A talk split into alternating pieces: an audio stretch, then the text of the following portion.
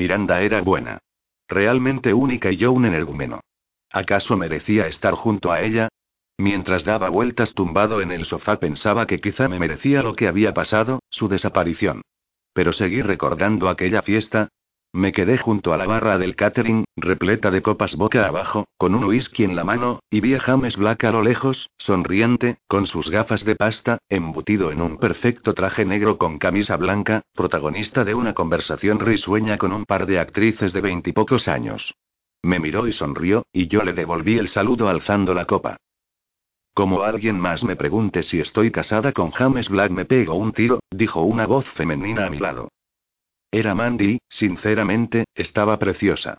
Llevaba puesto un vestido verde oscuro y el pelo suelto sobre sus hombros desnudos. Ese momento no me había fijado en lo atractiva que era. Como mi mujer siga adorándome como si fuese mi madre, me lo pego yo. Touche, me respondió, chocando su copa de champán con la mía. Nunca antes se me había pasado por la cabeza ser infiel a Miranda, pero admito que aquella noche hubiera hecho lo que fuese porque ella se marchase de una vez.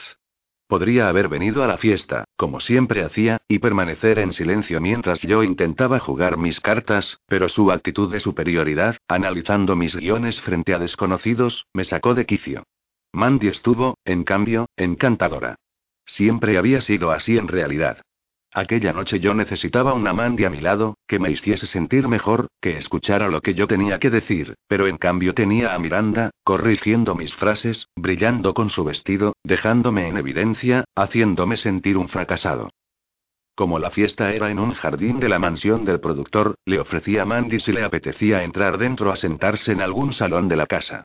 Una vez dentro, le propuse husmear un poco por las distintas estancias por si veíamos algo gracioso de lo que reírnos, un cuadro del productor presidiendo la chimenea, ropa interior comprometedora, una mascota vestida de terciopelo, algo a lo que ya había jugado con Miranda en otra fiesta hacía años, y descubrí, en un instante, que me estaba divirtiendo de verdad. No encontramos absolutamente nada destacable, pero Mandy parecía reírse con todas mis bromas y los chistes absurdos que había contado cien veces a Miranda la hacían llorar de la risa. Me quedé perplejo cuando me descubrí besándola al final de un pasillo bajo una réplica del Saturno devorando a su hijo. No tardamos mucho. Fue tan intenso, tan espontáneo, tan idéntico a los inicios con Miranda, que me sentí vivo mientras duró. De pronto, comprendí que Miranda estaba en la fiesta y que me jugaba demasiado. Cuando salí del despacho en el que nos habíamos metido, me encontré de bruces con ella, que me observaba inexpresiva, en silencio. Cariño. Le dije. No me respondió. La vi suspirar, inmóvil, y continué. Estaba buscando el baño. Recé para que Mandy no saliese de la habitación. ¿Va todo bien? Me acerqué a ella y la agarré de la cintura. Fuera, dijo, haciendo una pausa, hay un director a quien le interesa tu guion. Ven, quiere conocerte. Salimos juntos al jardín y la fiesta continuaba, como siempre pasaba en Los Ángeles. En realidad, me costaba hablar. Justo antes de llegar al grupo en el que se encontraba el director, Miranda se separó de mi brazo y se volvió hacia mí. Compórtate como un maldito hombre, susurró, colocándome la corbata. Ven de tu puta película. Estuvimos un rato charlando con el director, hablando efusivamente del guion, de lo magnífico que era, de lo brillantemente escrito que estaba y lo poco que costaría producirlo, y Miranda consiguió concretar con él que lo tendría en su despacho el lunes a primera hora. Cuanto más recuerdo cómo se comportó Miranda aquella noche, peor me siento por lo que hice. No es que Miranda no me atrayese, sino que no me seducía en lo que me convertía yo cuando estaba a su lado. Quizá ese es el síntoma de un amor moribundo. Cuando volvieron a aporrear la puerta, abandoné los recuerdos y salí a abrir. Era la inspectora Salinger para anunciarme la peor noticia posible. El cuerpo de Miranda había aparecido enterrado a escasa profundidad junto a un camino en el bosque, cerca de Eden Springs. La inspectora siguió hablando sobre cómo un padre y su hijo habían advertido el pie que sobresalía del suelo y que había quedado al descubierto por la lluvia de aquel día, pero yo seguía de espaldas a ella, inmóvil, conteniendo las lágrimas en vano. Estuve llorando un rato. Era imposible no llorar. A pesar de que nuestro matrimonio no pasaba por el mejor momento, yo quería a Miranda. De verdad que la quería. Amaba el pequeño equipo que formábamos. Amaba dormir con ella, me encantaba verla desnuda. La inspectora Salinger permaneció un rato en casa y cuando recobré el aire, acordé con ella que tenía que ir a identificar el cadáver. Necesité sentarme un rato en el salón, mientras aglutinaba fuerzas para hacer lo que llevaba ya varias horas posponiendo. Cogí el móvil y marqué. Ryan. Dijo Zack Collins, el hermano de Miranda, al otro lado del auricular. ¿Va todo bien? Zack, me fallaron las fuerzas y comencé a sollozar. Miranda, no conseguía terminar la frase. Ryan. ¿Qué te pasa? ¿Va todo bien? Miranda ha muerto. ¿De qué estás hablando, Ryan? ¿De qué diablos estás hablando? No pude seguir hablando. Le pasé el teléfono a la inspectora Salinger. El nudo que se me había formado en la garganta me estaba dejando sin aire. La inspectora le resumió lo ocurrido y acordó que se vería con él en el depósito de cadáveres, donde a Miranda le practicarían una autopsia para descubrir la causa de la muerte. Yo me había convertido en un auténtico trapo y apenas podía hablar. Me monté en el vehículo de la inspectora Salinger y descubrí que el inspector Sachs esperaba sentado en el asiento del copiloto. Mi vecina, Anna Parks, que había visto llegar el coche de la inspectora y se había quedado husmeando en mi jardín, se acercó corriendo al cristal de mi ventanilla y gritó desde el otro lado. ¿Dónde está Miranda, Ryan? ¿Qué has hecho con ella? ¿Qué has hecho? La miré asustado. ¿Qué había hecho yo con Miranda? La inspectora Salinger dio marcha atrás y se alejó de mi casa y de Anna Parks. Me di la vuelta para mirar por la luna trasera, y vi a Ana siguiendo el vehículo con la mirada, realmente afectada. ¿Qué iba a hacerle yo a Miranda? Nunca le pondría la mano encima. No se preocupe, señor Uz, dijo la inspectora. Los vecinos suelen reaccionar así en casos como este. Te dan la bienvenida con un pastel horneado y en el momento en que descubren algo que no les gusta te ponen a parir. A nadie le gusta la gente con vidas perfectas, y mucho menos si son tus vecinos. Permanecí en silencio durante todo el camino y, al llegar al depósito de cadáveres, me hicieron esperar en un pasillo durante varias horas. Estaba derrotado, incomodísimo, sentado en una silla de plástico, y la espera se me hizo eterna. Manti me había llamado varias veces y yo no había cogido el teléfono. Tras contármelo lo del embarazo, le dije que hablaríamos en unos días. No quise decirle lo de Miranda, y tampoco quería apresurar las cosas. Había sido un error, pero en el momento en que me lo contó apenas podía tomar ninguna decisión. Me encontraba sobrepasado. La inspectora apareció en el fondo del pasillo acompañada del inspector Sachs, y me levanté lo más rápido que pude. Acabemos con esto de una vez. Acompáñenos, señor Uz, dijo el inspector Sachs, señalando con el brazo una puerta metálica que había en el centro del pasillo. Cerré los ojos antes de empujar la puerta, sentí el tacto frío del metal en la yema de mis dedos, el aire gélido que salía de la sala. El médico forense, un hombre de unos cincuenta y tantos, calvo y con un prominente bigote, estaba de pie junto a una mesa en la que se distinguía claramente un cuerpo metido dentro de una bolsa de plástico negra. Tenía la sensación de que estaba a punto de desmayarme, pero escuché la voz de la inspectora Salinger justo detrás de mí. Tómese su tiempo. Me paré a menos de un metro de la mesa y el médico forense comenzó a abrir la cremallera de la bolsa. Esperé a que terminase y me acerqué con pasos cortos y con los párpados rojos. Cuando por fin alcancé la mesa y miré su rostro, descubrí algo que no esperaba. Esta no es mi mujer, dije. Capítulo 18 James Black Los primeros finales. 1975. James Black había estado nervioso todo el trayecto en el coche, sin saber dónde colocar las manos. A su lado, la profesora X conducía con una sonrisa. El aire de Los Ángeles hacía que su pelo bailara bajo las luces incandescentes de la ciudad. De vez en cuando la profesora lo miraba y él permanecía en silencio sin saber cómo iniciar la conversación. Para James, aquella mujer era distinta de todas con las que había salido antes. La profesora X le sacaba algo más de 10 años, debía de tener unos 30 según sus más burdas estimaciones y, sin duda, era endiabladamente atractiva. Labios carnosos pintados de rojo, pelo moreno liso y brillante, manos femeninas cuyos pulgares acariciaban una de las costuras del cuero del volante. En la radio sonaba algo de los Beatles, pero estaba tan nervioso que James no reconoció la canción. Antes de que digas nada, dijo la profesora X interrumpiendo el silencio, esto no es una cita. Por, por supuesto que no lo es, respondió James. Es simplemente una actividad extracurricular. Lo he entendido. No quiero que te hagas ideas raras. Ninguna idea rara. Lo he entendido. James Black sonrió. Verás, James. Hizo una pausa mientras giraba el volante y entraba en Sunset Boulevard, para luego continuar. Creo de verdad que eres distinto a los demás estudiantes. Se nota que quieres aprender. Creo que eres valiente. Un director de cine tiene que serlo. Tiene que arriesgarlo todo en cada película que hace. Pero también tiene que saber que hay límites.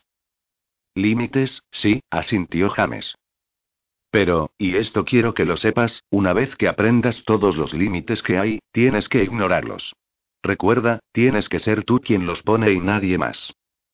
Aprender los límites e ignorarlos, repitió James, realmente nervioso. Las manos le sudaban y tenía dificultad para responder sin dudar. Hoy me gustaría enseñarte qué es lo más grandioso que se ha hecho nunca en el cine. Quiero que aprendas en un día lo que muchos aspirantes a directores tardan toda la vida. James asintió. ¿Y qué lección es? Aprendo rápido. La profesora X pegó un frenazo y miró en dirección a James. ¿Vas a ser impaciente? No. No, profesora. Claro que no. No me llames profesora. No me gusta. James tragó saliva y estuvo a punto de disculparse, pero no le salió. Mi nombre es Paula X. Llámame Paula. En clase, profesora. Aquí, Paula. ¿Ha quedado claro? Clarísimo, profesora. Digo, Paula, se corrigió tras chasquear la lengua con el paladar. Paula X sonrió y volvió la vista hacia el frente. Pisó el acelerador y de nuevo su pelo comenzó a bailar. Llegaron a una zona muy iluminada con gente por todas partes.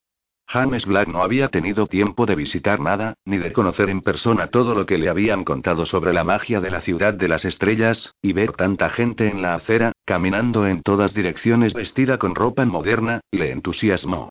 Durante el trayecto, se fue fijando en algunas salas de cine que proyectaban una película de tiburones que se acababa de estrenar y de la que todo el mundo hablaba últimamente, pero que él aún no había tenido tiempo de ver. ¿Vamos a ver tiburón? Mejor. Mucho mejor. Paula siguió conduciendo un poco más, hasta que finalmente giró por una calle secundaria y paró el coche junto a un callejón oscuro. Hemos llegado, dijo Paula, parando el motor y saliendo del triunfo. Aquí es. ¿No íbamos al cine? James salió también del coche con rapidez, al ver que la profesora ya se alejaba en dirección hacia la zona oscura del callejón. Al final del pasadizo había una puerta azul con una lámpara sobre ella. No tenía ningún cartel que indicara de qué se trataba, pero tenía pinta de ser el antro más clandestino de toda la ciudad. A uno de los lados, tirado en el suelo, había un vagabundo que saludó a Paula levantando la mano en cuanto se paró delante de él. Paula se agachó, le dio un billete de 20 dólares y le susurró algo imperceptible. El vagabundo miró en dirección a James y le hizo aspavientos con el brazo para que no se quedase atrás. Paula se volvió a incorporar y James tragó saliva antes de seguirla con nerviosismo, mientras ella caminaba contoneándose en dirección a la puerta. ¿Vienes? dijo, volviéndose con una sonrisa. ¿Dónde estamos? preguntó James, realmente nervioso. Por un momento dudó sobre si debía de haber aceptado la invitación de la profesora. Descúbrelo por ti mismo, respondió, señalando con la palma de la mano hacia la puerta. James cerró los ojos y puso su mano en el pomo de la puerta. Fuese lo que fuese lo que había allí, estar con la profesora X le estaba dando más valor que nunca. La adrenalina de tener una cita con ella le recorría todo el cuerpo y podía sentirla incluso en la punta de sus dedos, que ya giraban el picaporte. Justo antes de abrir, se detuvo un segundo y se dio cuenta de que apenas conocía a la profesora, y, sin embargo, allí estaba con ella, en un lugar desconocido. Adelante, susurró Paula sobre su hombro, a escasos centímetros de su oreja. Sin dudarlo un segundo más, James Black agarró el pomo con fuerza y abrió. Capítulo 19 Miranda. Despedido. Me giré impresionada, y descubrí a una chica varios años mayor que nosotros, con el pelo moreno, junto a la puerta. Fuera ahora mismo de aquí, ordenó, molesta. No iba a decir eso. De verdad que no, intenté disculparme, pero me di cuenta de que el daño estaba hecho. Lo, lo siento. Fuera. Gritó. Eres la hija de Jeff, ¿verdad? Preguntó Ryan. Es mi amigo, solo estábamos preocupados por él. ¿Preocupados por mi padre? Ja. Nadie se preocupa por él. A nadie le importa. A nadie le ha importado nunca mi padre. Así que es verdad que Jeff tenía hijos. Tú eres la de esa foto, ¿no? Inquirí, intentando incorporarme a la conversación. La chica entró con rapidez a la casa y comenzó a recoger los marcos de fotografías que había sobre los muebles y a meterlas en una bolsa que llevaba entre las manos. He venido a por las últimas cosas y nos largamos de aquí. ¿Dónde está tu padre? preguntó Ryan. ¿No has oído? Nos vamos. Nos marchamos de la ciudad. Este sitio solo nos ha traído sufrimiento. Un segundo, ¿vivías también aquí? Con mi padre y con mi hermano. Pero eso ya da igual. Nos vamos de esta apestosa ciudad. ¿Los tres estabais en esta casita tan pequeña? insistió Ryan, buscando respuestas. Mi padre trabajaba aquí a cambio de alojamiento y de nuestras matrículas pagadas en la universidad. El personal tiene acceso a grandes descuentos en las matrículas de sus hijos, pero ahora ya da igual. Mi padre ha hecho este trabajo durante muchos años para que tuviésemos acceso a una educación que él tuvo que abandonar. Quería trabajar en el cine, ¿sabes? Mi padre quería trabajar en el cine, pero todo se fue a la mierda. Se fue a la mierda entonces y se ha ido a la mierda ahora. Nuestra vida entera ha sido una mierda. ¿De qué estás hablando? Pregunté. No os enteráis de nada, ¿verdad? Han despedido a mi padre. Nos marchamos. Los tres. ¿Por qué? ¿Por qué lo han despedido? Dijo Ryan. Preguntádselo a vuestro admirado profesor. A nadie parece importarle un simple conserje. ¿Es por culpa de Black? Es imposible. Black nunca haría algo así, refutó Ryan, sin creérselo. No me digas. Ja, permitidme que me ría.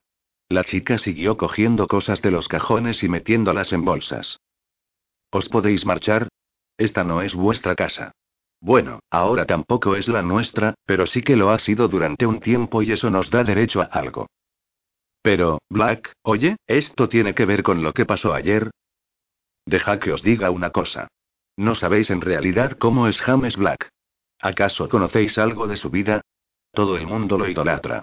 Todo el mundo lo adora por la película esa que hizo, pero esa película es una maldita farsa. Está manchada de sangre.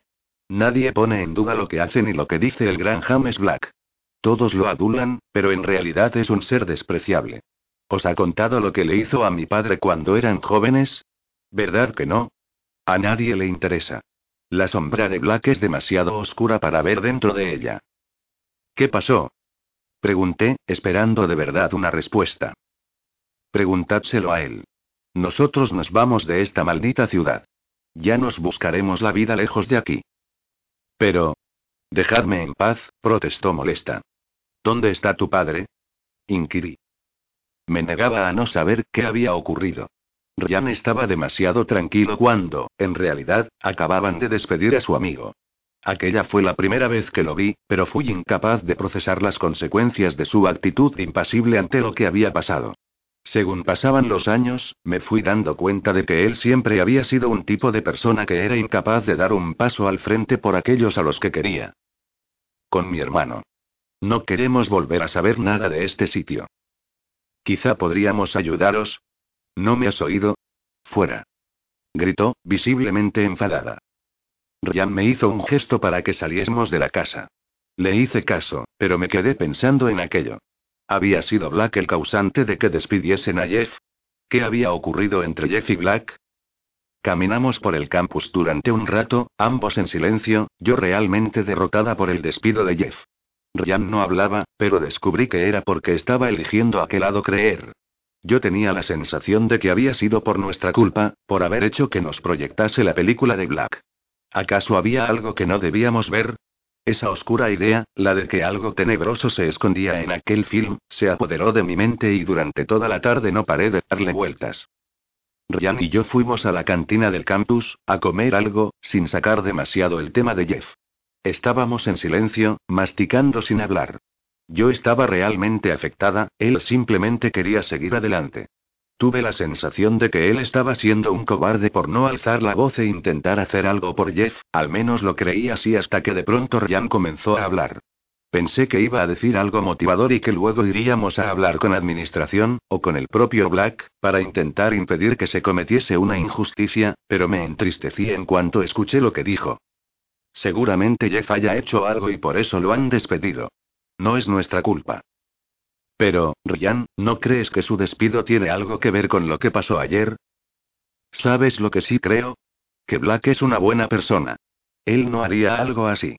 ¿Pero te estás escuchando? ¿No te parece extraña la actitud que ambos tuvieron cuando se encontraron? ¿No te pareció sospechoso cómo se puso Black cuando vio qué película estábamos viendo? ¿Sabes lo que creo?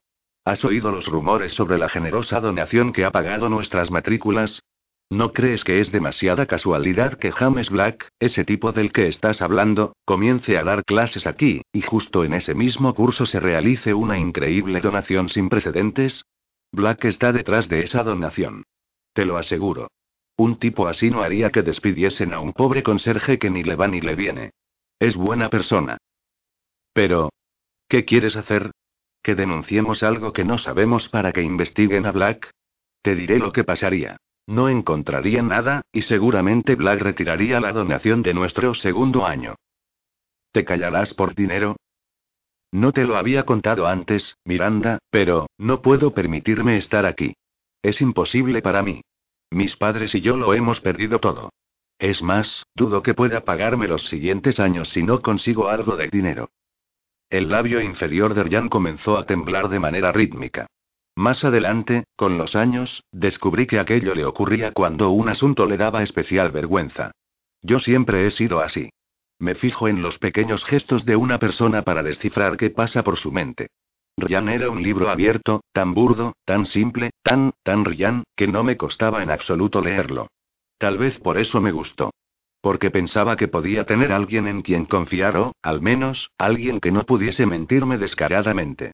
Después de mis relaciones anteriores, lo último que quería era un capullo que supiese mentir, y tengo que admitir que por un tiempo, nuestra confianza nunca estuvo a prueba. Si tratábamos algún asunto relacionado con mi familia, se llevaba la mano derecha al codo izquierdo, adoptando una actitud comprensiva. Si se sentía frustrado por cómo estaba escribiendo, o porque no encontraba una historia que la llenase, visitaba una y otra vez la nevera en busca de una cerveza mientras se rascaba la nuca. Sus gestos eran tan simples y repetitivos que me daba pena que no fuese capaz de controlarlos. Siempre había usado su simplicidad a mi favor para desentrañar los entresijos de su mente. ¿Hubiese sido tan perfecto que sus secretos no hiciesen daño? Hace un par de meses, en una fiesta a la que había ido a acompañarlo para intentar conseguir algún productor para sus últimos guiones en los que nadie pondría ni un dólar, vi que su labio temblaba al salir de una habitación a la que había entrado con Mandy, la omnipresente ayudante de su gran amigo James Black. Su labio delator. Me fijé en que estaba despeinado y que tenía la bragueta abierta. No le dije nada, no pude. Esa no fue la gota que colmó el vaso, la que duele. Esa vino después, al llegar a casa. Yo me pregunté una y otra vez cómo fue capaz después de haberlo ayudado tanto. Aquella fue la noche en que cambió para siempre nuestra relación. Ocurrieron tantas cosas, me hizo tanto daño, ¿por qué, Ryan? Pero, Ryan, no, no quería, quiero decir, no hacía falta que me contases eso, le dije. Black no es capaz de algo así, aseveró, molesto. Te lo aseguro. Alguien que paga a las matrículas de los alumnos sin recursos no puede querer que despidan a alguien sin motivo. Tras aquella frase de Ryan, zanjando la conversación, me quedé sin saber qué decir y tal vez cegada o incluso enamorada como se enamora una niña que solo había conocido a estúpidos, me callé. Esa fue la primera vez que me mordí la lengua en nuestra relación cuando tan solo había pasado un día desde que empezamos a salir, y, poco a poco, aquella sombra de la duda, aquel miedo a importunarlo a decir algo que fuese en contra de lo que él pensaba, fue creciendo en mi interior. La verdad es que nuestro inicio juntos podría haber sido perfecto, perfecto y blanco, si no hubiese sido por Black, si no hubiese aparecido en aquella sala oscura en la universidad en la que Ryan y yo empezamos nuestra historia. Pero ahora, después de tanto tiempo, sí que tengo una cosa clara. La oscuridad en mi vida no había hecho más que comenzar. Si conecto con un hilo rojo todos los momentos duros de mi vida, todas las noches en vela en las que lloraba sin que me viese, todas esas veces en que mi alma me pedía a gritos que desapareciese del mundo sin dejar rastro, todo se resume a aquel momento, tan simple y tan tonto, en que decidí callarme ante Ryan por primera vez. Capítulo 20 Ryan. Miedo. 25 de septiembre de 2015. ¿Está seguro de que no es ella? repitió una vez más la inspectora Sallinger, sorprendida. Se lo había repetido ya diez veces. La mujer que habían encontrado en Eden Springs no era Miranda. Se parecía, no lo podía negar, pero no era mi esposa. Fíjese bien. Es importante. La descripción encaja. Tiene el pelo como ella, tiene más o menos su edad. Sé que la inflamación del rostro puede inducir a error. Le digo que esa mujer no es Miranda. No sé quién es. ¿Seguro? Segurísimo, mentí. La conocía en realidad. La conocía más de lo que debería conocer a una mujer ajena a nuestro matrimonio, pero no podía admitirlo. La inspectora se lamentó. En realidad, comprendí su frustración. Si aquella mujer no era Miranda, ¿dónde estaba mi mujer? ¿Quién era? El caso estaba creciendo por momentos, a la desaparición había que añadir un cadáver desconocido. Como usted entenderá, señor Uz, debemos asegurarnos. Por supuesto. Claro, respondí, derrotado. En realidad, estaba en shock. No es que quisiese ver a mi mujer muerta, pero sí se me pasó por la mente la idea de que todo hubiese sido más fácil si finalmente hubiera fallecido. La mujer se llamaba Jennifer y la conocí una noche que salía a beber a un antro de Los Ángeles. Era uno de esos días en los que el fracaso se había apoderado de mí. Había recibido una llamada de mi productor diciéndome que tiraban la toalla conmigo y que dejaban de intentar mover mis guiones. Según me contó, acababan de fichar a otro guionista más joven con una idea fantástica sobre un matrimonio en declive y una extraña desaparición. Le pagaron una auténtica fortuna por el proyecto. De la noche a la mañana mi productor había convertido a un guionista debutante en millonario y a mí en un auténtico cero a la izquierda. Le faltó decirme que también era más guapo y con la polla más grande para que hubiese decidido tirarme desde un puente. Qué irónico resulta ahora que lo pienso. Bebí. Bebí mucho sobre la barra y Jennifer, que estaba en una de las esquinas del bar, me saludó con una sonrisa. Su nombre, su cara, su cintura entre mis manos en el lavabo de mujeres es lo único que recuerdo de aquella noche. Cuando llegué a casa, Miranda me reprendió por salir y volver borracho. Me miraba con aquella mirada de superioridad, con aquellos ojos oscuros clavándose en mi cabeza. ¿Acaso no crees que sea lo suficientemente hombre como para salir a beber unas cervezas? Le grité. Apestas a alcohol y a... No terminó la frase, pero supe a qué se refería. Déjame en paz, amargada. Cerré la puerta del dormitorio de un portazo y pasé la noche tratando de olvidar lo que había sucedido. Al día siguiente, me había dejado una nota sobre la encimera de la cocina. Te espero a las 17:40 en el 5757 de Wilshire Boulevard, Los Ángeles. Dr. Morgan. Terapeuta matrimonial y familiar. La inspectora me ofreció que los acompañase de nuevo a comisaría para contarles otra vez la historia de mis horas previas antes de llegar a la cabaña. Era aún por la mañana, y la comisaría estaba hasta arriba de agentes moviéndose en todas direcciones. El inspector Sachs me guió por las instalaciones y me condujo hasta una sala vacía con una mesa y un par de sillas, iluminada con una ventana translúcida por la mugre. Por un momento pensé que me habían detenido sin decírmelo. ¿Tengo que preocuparme de conseguir un abogado? Fue lo primero que dije nada más sentarme tras el escritorio. Oh, Dios santo, por supuesto que no, respondió la inspectora Salinger, que traía un par de vasos de plástico con agua y se sentaba frente a mí con el entrecejo fruncido, mientras el inspector Sachs cerraba la puerta detrás de ella. ¿Seguro? No me han leído mis derechos. Usted es un ciudadano libre que está intentando encontrar a su esposa. Nosotros somos los únicos que la estamos buscando.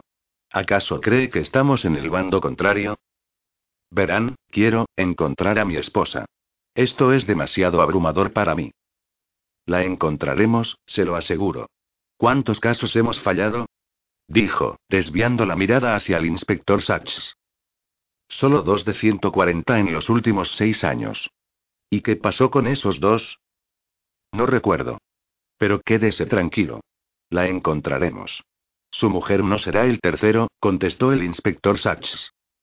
Durante un par de horas reconstruí con todo detalle mi recorrido, las horas a las que salí de casa, nuestra conversación antes de marcharme, su actitud extraña por la mañana.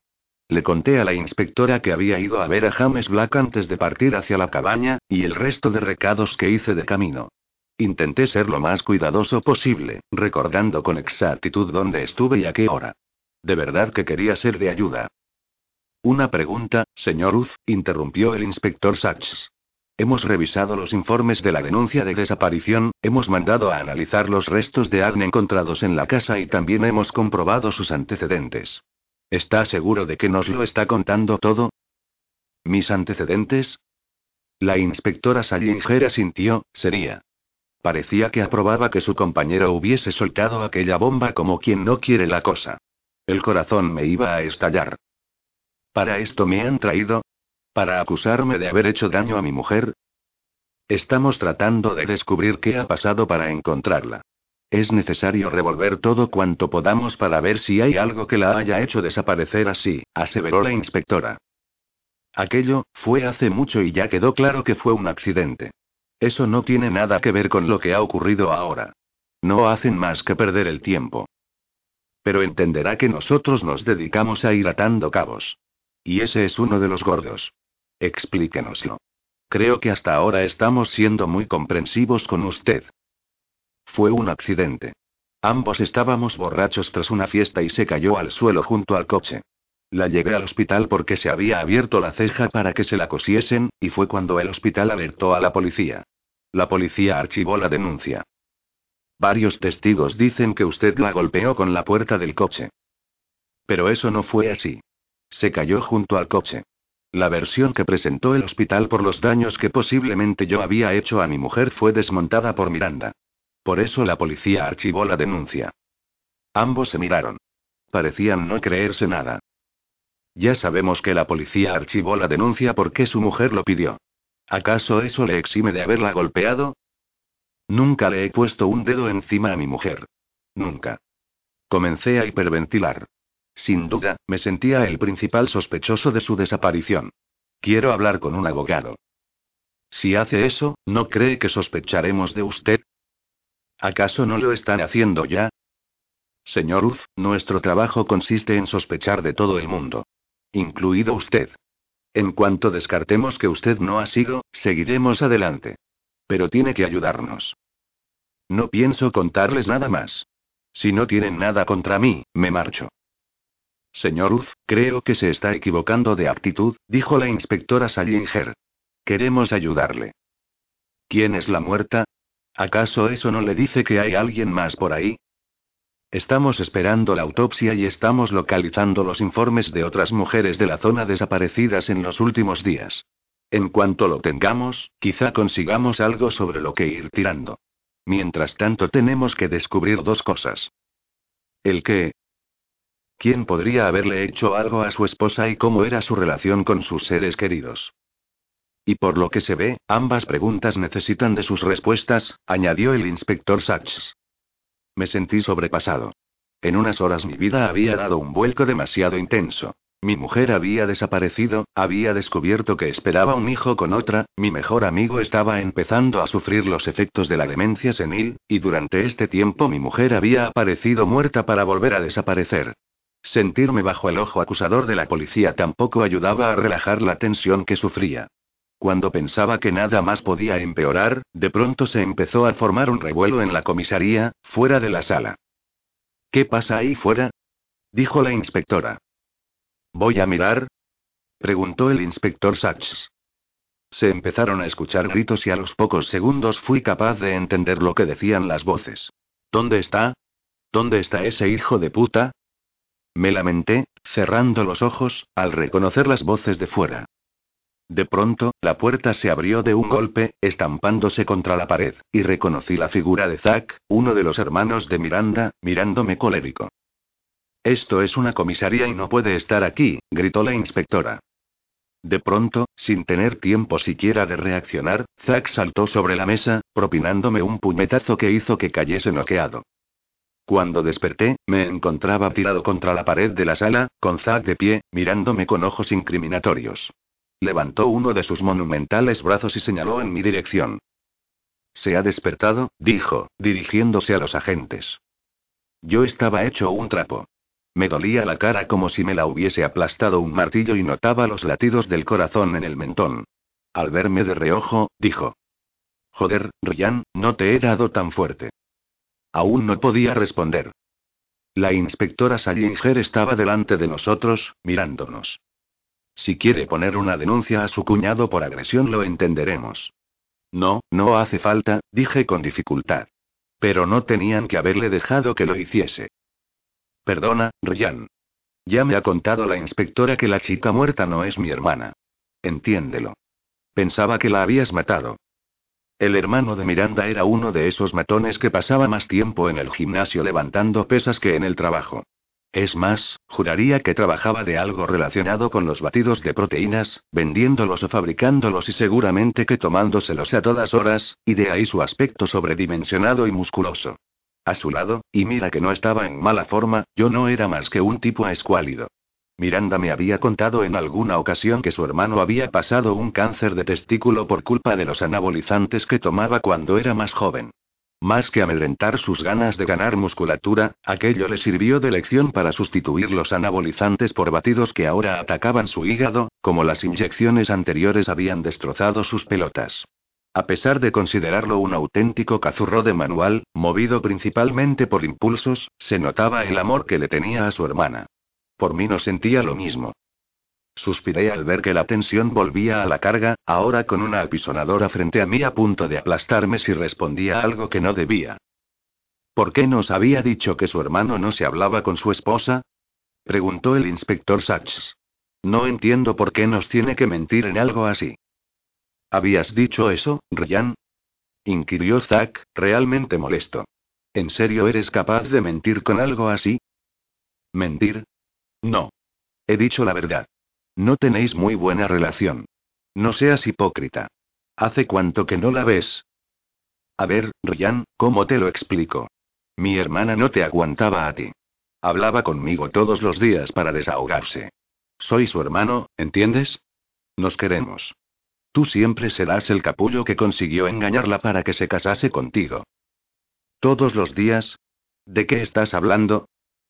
Por eso he venido, agentes. En cuanto me he enterado de lo que ha pasado con ella. Tienen que saber la verdad. ¿De qué habla? Zack dudó unos instantes sobre si responder delante de mí, pero luego se lanzó. Mi hermana Miranda y yo hablábamos todas las noches. ¿Hablar? Eso es mentira. No puede ser. No os llevabais bien. La inspectora Salinger desvió la mirada a su compañero y asintieron, algo confusos. El inspector Sachs se apoyó sobre la mesa y susurró. ¿Prefiere hablar con nosotros sin que esté su cuñado delante? Ni hablar. No soy yo quien tiene algo que ocultar aquí. ¿De qué estás hablando? Zack sacó su móvil y lo dejó sobre la mesa, dejando ver sus gruesos dedos que podrían matarme si él quisiera. Mire mi historial de llamadas. Está todo ahí. No podía ser. Mi mujer llevaba años que no dirigía la palabra a sus hermanos.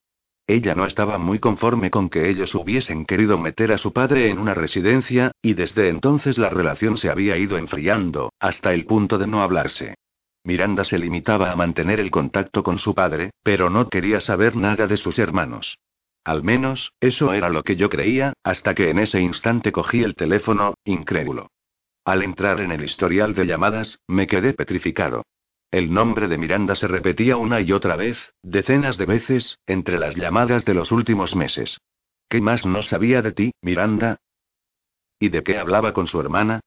inquirió el inspector Sachs. De que tenía miedo de Ryan, respondió, impasible. Capítulo 21 James Black Sala Clandestina. 1975. Al abrir, James se quedó sorprendido de lo que vio en el interior. Tras caminar algunos metros y atravesar una cortina de cuentas que tapaba una luz tenue que emanaba desde el otro lado, se detuvo sobre una especie de balcón que le permitía observar toda la sala. Era un salón repleto de mesas y sillas acolchadas y enfiladas mirando hacia una pared en la que se estaba proyectando una película en blanco y negro. Algunas caras que se encontraban salpicadas por la sala, iluminadas por la luz de la enorme pantalla, miraron hacia James. Eran hombres y mujeres de todas las edades, con rostros tan difuminados por la penumbra que era imposible distinguirlos. Lo único que destacaba de todos ellos era la oscuridad de sus ojos, en los que se podía observar un atisbo de indiferencia. A los pocos segundos, James comprobó que todas aquellas miradas inquisitivas volvieron la vista a la pantalla, en silencio, dejándole una sensación extraña de culpabilidad. ¿Qué es esto? susurró James. ¿Un cine clandestino? Más o menos. Pero, ¿por qué hay un cine clandestino en Los Ángeles? Aquí se proyecta continuamente la que es la mejor película de la historia. Por la mente de James pasaron Ciudadano Kane, Qué bello es vivir, Casablanca o lo que el viento se llevó, pero comprendió que era imposible. Aquellas películas seguían proyectándose periódicamente en festivales de cine, en distintas salas de cualquier ciudad. ¿A qué película te refieres? preguntó. Levantó la vista hacia la pantalla, pero no reconocía las imágenes que veía. Se trataba de una señora, caminando por la calle, con una bolsa de la compra. La imagen proyectada era realmente mala, como si hubiese sido filmada desde el otro lado de la calle y la actriz apenas se hubiese dado cuenta de que participaba en una película. A la vida. ¿Qué? Ven, te lo enseñaré. Paula agarró la mano de James y lo escaleras abajo hasta la zona de las mesas entre la penumbra. Durante el camino, James observaba la figura de Paula bajo los cambios de luz de la pantalla. Eligió una mesa al fondo y se sentó. James la imitó, nervioso, con el corazón lanzándole redobles al tiempo que su mente se preguntaba cómo había acabado allí. Alzó la vista e intentó fijarse en la película.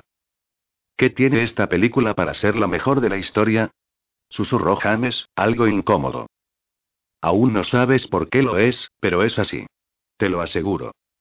El plano de la mujer caminando con las bolsas cambió al de un par de jóvenes de veintipocos años besándose en el parque.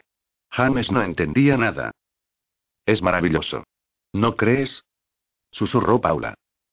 ¿Me vas a decir qué película es? ¿Quién es el director? No hay un solo director. Son cientos. Todos anónimos. ¿Qué quieres decir? James, esta película no es una película como tú la entiendes. Esto es mucho más importante.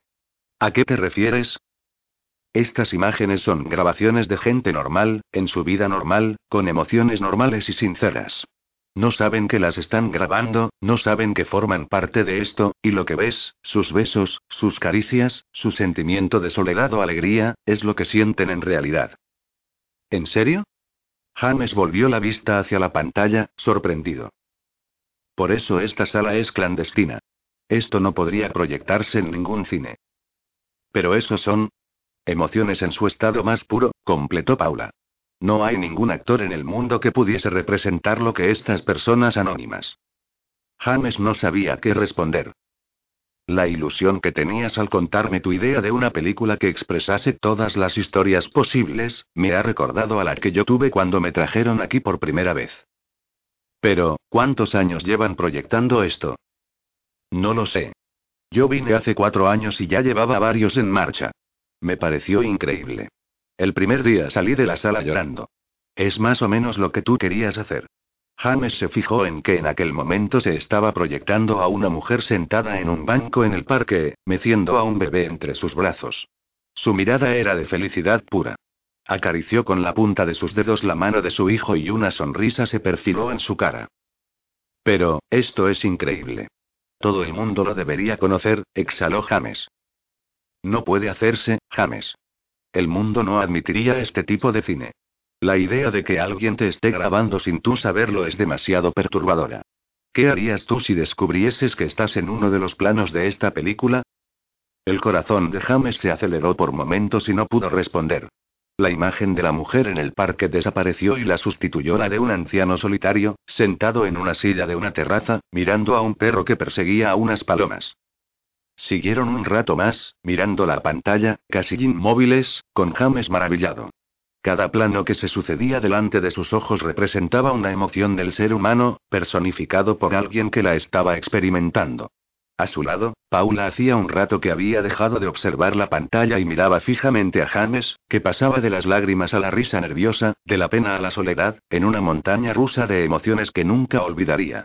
De pronto, cuando a James ya casi le faltaba el aliento, las luces de la pantalla se apagaron, dejando la sala solo iluminada con algunas lámparas que permanecían encendidas en las paredes laterales. Paula se levantó y tiró de James hacia la salida. Se montaron en el coche sin articular palabra y las luces de la ciudad comenzaron a quedarse detrás de ellos. Durante el trayecto de vuelta al campus se miraron un par de veces como solo se miran los cómplices, y permanecieron en silencio durante todo el camino. Cuando se estaban aproximando al campus, Paula frenó el coche en seco en una explanada sin farolas, tras la zona de dormitorios, y paró el motor. James suspiró, aún con el corazón en la mano. Durante todo el día había contemplado la idea de que quizá la profesora quisiera algo más con él. No era una sensación cierta, pero sí un deseo que crecía en su mente. La única luz que había en ese lugar era la de los faros del coche apuntando hacia el frente, y en el interior del vehículo apenas se podían distinguir las siluetas de sus rostros. De pronto, James sintió unas manos acariciándole las mejillas y, al mismo tiempo, el corazón retumbándole en el pecho. Notó también el calor de la respiración de Paula muy cerca de la suya. James inclinó la cabeza hacia adelante, y su frente chocó contra la de ella. Esto no está bien, James. No, lo sé, susurró. James cerró los ojos, en una especie de acto reflejo lleno de respeto. Eran tantas las emociones acumuladas, que sintió cómo le temblaban las manos. De pronto, se lanzó al vacío de los primeros besos, temiendo en realidad que aquel salto no tuviese salvavidas. En lo que duró el trayecto de su boca, un millón de pensamientos pasaron por su mente, un millón de inseguridades se apoderaron de su cuerpo, y estuvo a punto de detenerse y pedir perdón cuando de pronto, como si fuese un paracaídas que frenase la caída en el último momento, sintió el suave tacto de los labios de Paula acariciando los suyos. James, no, susurraba la profesora, después de cada beso, apartándolo de un empujón, para acto seguido tirar de él y besarlo con más intensidad. De repente, en uno de esos arrebatos, Paula miró a James preocupada y vociferó para sí misma. Dios santo, ¿qué estoy haciendo? ¿Qué estás haciendo, Paula? Se llevó la mano a la boca y miró a James con verdadera sensación de culpabilidad. Lo, lo siento, dijo James. No tenía que haber. Ha sido culpa mía, esto no debería haber pasado. Lo siento, de verdad, repitió James. Lo siento. Estaba realmente confundido. Sentía el corazón más acelerado que nunca. Abrió la puerta del coche y salió. ¿A dónde vas? Ya sigo andando. Pero, James. No está bien. Tienes razón. No está bien. Eres mi profesora. ¿En qué estaba pensando? Paula arrancó el coche y lo siguió unos metros, a su lado, mientras caminaba hacia el cruce que daba acceso al campus. James, gritó desde el interior del coche. No. Profesora X. Esto no está bien. No lo está. No. No. Esa película, esto, mis padres me habían advertido, con esto solo conseguiré que me expulsen y que a usted la despidan. James, escúchame. No van a despedir a nadie. No ha pasado nada. ¿Queda claro? James se detuvo en seco y volvió la vista hacia ella. Paula paró de nuevo el coche y salió. Se acercó a él, dando pasos firmes, decidida. James, susurró, ¿sabes por qué te he invitado a esa sala? Ya no sé nada, profesora. Solo soy un aspirante a director que la ha cagado. Te he enseñado esa sala porque creo que eres diferente. Porque lo veo en tus ojos. Porque no quiero que pierdas el tiempo. Eres ambicioso. Ambicioso y estúpido. Profesora, y quiero que al menos uno de mis alumnos consiga hacer algo grande. Lo veo en ti, James. ¿Y por qué ha dejado que la besara? Paula respondió con un amago de sonrisa. Le acarició la cara con cariño y añadió. Nos vemos en clase, dijo. Ni una palabra de esto a nadie. La profesora se alejó hacia el coche y se montó. James se quedó inmóvil, viéndola arrancar el vehículo. ¿Sabe qué? ¿Qué? gritó Paula, ya desde el asiento y a punto de pisar el acelerador. Haré una película mejor que esa, profesora. Se lo prometo. ¿Sabes qué? ¿Qué? Que si consigues algo así, yo iré encantada a verla al cine.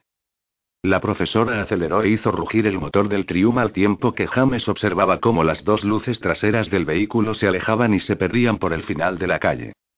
Capítulo 22 Ryan. En el fondo del pantano.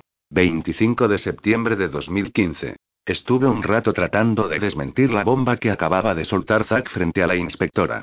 Yo no era ningún maltratador y aquellas insinuaciones de su hermano me habían puesto con el corazón en un puño. ¿Que me tenía miedo? Últimamente apenas nos hablábamos. Nuestras vidas estaban tan alejadas la una de la otra que rara vez cruzábamos más de tres frases seguidas el uno con el otro. Aquello era impensable. Invitaron al hermano de Miranda a salir de la sala para tomarle declaración en alguna otra parte, lejos de mí. Si a la inspectora le daba por creer su versión, todas las señales apuntarían en mi dirección. Su extraña desaparición en la cabaña, que yo fuese quien la había denunciado, mi inactividad mientras esperaba a la policía, mi infidelidad con Mandy, joder, casi me había olvidado de lo de Mandy. Suspiré. Estaba bien jodido. No pueden creer lo que dice. En realidad, adoraba a Miranda. La inspectora Salinger y el inspector Sachs se miraron e hicieron un gesto con la boca. Verá, señor Uff. Comprenda que ahora salten todas las acusaciones contra usted. Es normal. Es su marido. Nosotros nos encargamos de filtrar lo que es creíble de lo que no.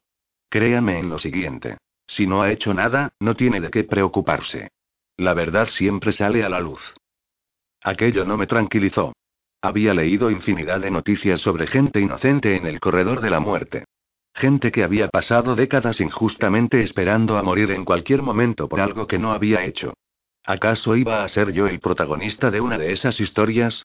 Un escalofrío me recorrió todo el cuerpo y acto seguido vomité en el suelo. Todo daba vueltas a mi alrededor. ¿Qué diablos estaba pasando? ¿Dónde estabas, Miranda? PFFF, protestó el inspector Sachs. Voy a avisar para que limpien esto. Me apoyé sobre la mesa y la inspectora Salinger continuó. ¿Sabe, señor Uz? Hizo una pausa, esperando a que le prestase atención. Creo que usted no le ha hecho nada a su esposa. ¿De verdad lo cree? Sí. Lo creo. Suspiré aliviado. Estaba a punto de vomitar de nuevo, y aquella frase pareció calmar mi estómago. No sabe cuánto me alegra oír eso, respondí. Pienso que es un capullo de manual, pero no lo suficiente perturbado como para asesinar a su mujer. No respondí.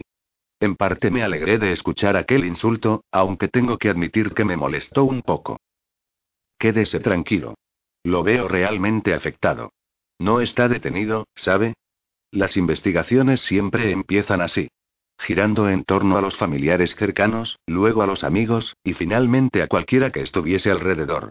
Todo este procedimiento es rutinario. Cerré los ojos, aliviado. Gracias, inspectora. De verdad que agradezco todo lo que están haciendo.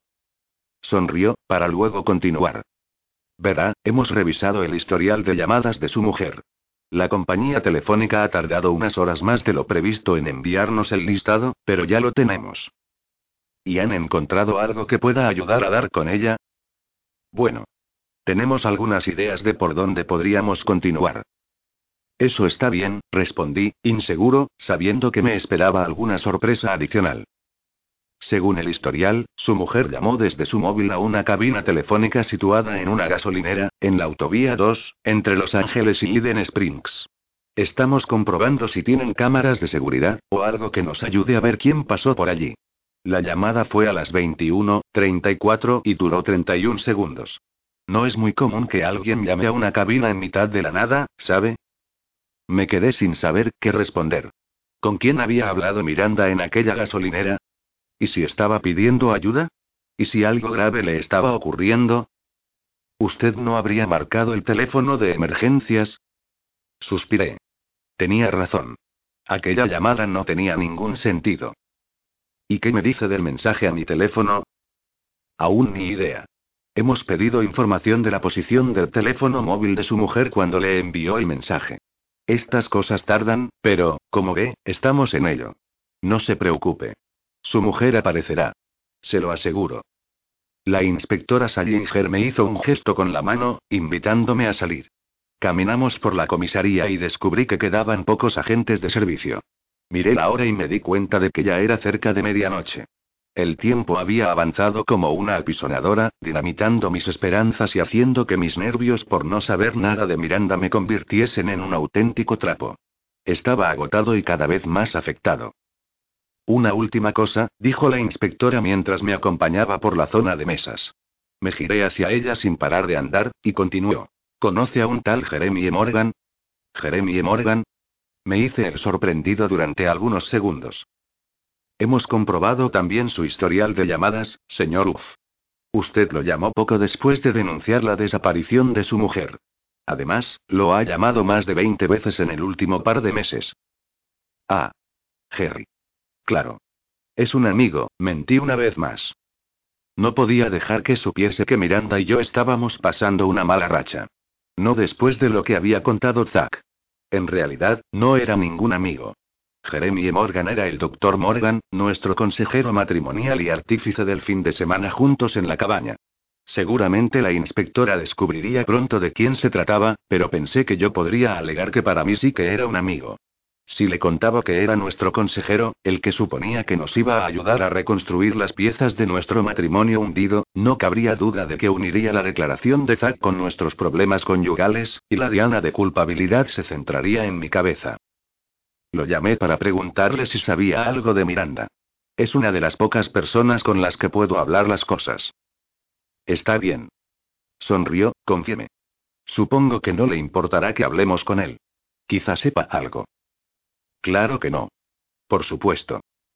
Seguimos andando hacia la salida, cuando el inspector Sachs apareció corriendo desde una de las salas laterales. ¿Qué pasa? Le preguntó la inspectora, sorprendida. Samantha, creo que tenemos algo. ¿Importante? Preguntó. Hizo un gesto con la cabeza en mi dirección. Quizá no quería que yo escuchase aquello. Mejor en otro momento, él no debería. ¿Qué ocurre? No, no. Por favor, supliqué en dirección a la inspectora. Mi mujer ha desaparecido. Necesito saber qué pasa. La inspectora volvió la mirada hacia mí y luego de nuevo a su compañero. Está bien, dijo. La inspectora asintió con la cabeza. Quizá no tenga nada que ver con esto, pero no tiene buena pinta. ¿Qué pasa? inquirí. Los buzos han encontrado un coche sumergido en el pantano al sur de Eden Springs. Cerca de la cabaña en la que desapareció Miranda, continuó el inspector. ¿Un coche? ¿Y por qué es importante? preguntó la inspectora. Es un trium de los años 70. ¿Un trium? dudó la inspectora. Ya sabe, contestó el inspector, esos coches descapotables de las películas. Sí, sí. ¿Algo más? Dentro, había restos humanos. Cerré los ojos, pero antes de que tuviese tiempo de lamentarme y romper a llorar, el inspector continuó. Pero no se preocupe, señor Uff. No puede ser Miranda. Son huesos. Huesos humanos. No es Miranda.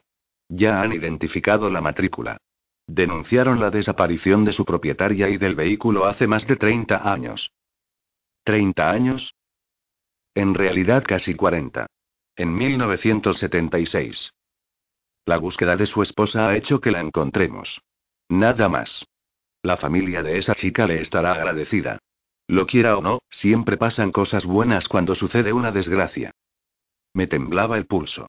Un cadáver más en la zona en la que había desaparecido mi mujer no parecía calmar mis peores miedos. ¿Y se puede saber de quién era el vehículo? inquirió la inspectora. De una tal Paula X. Capítulo 23 Miranda padre e hijo. Unas semanas después del incidente con Jeffy Black, Ryan y yo ya nos habíamos afianzado como una pareja estable.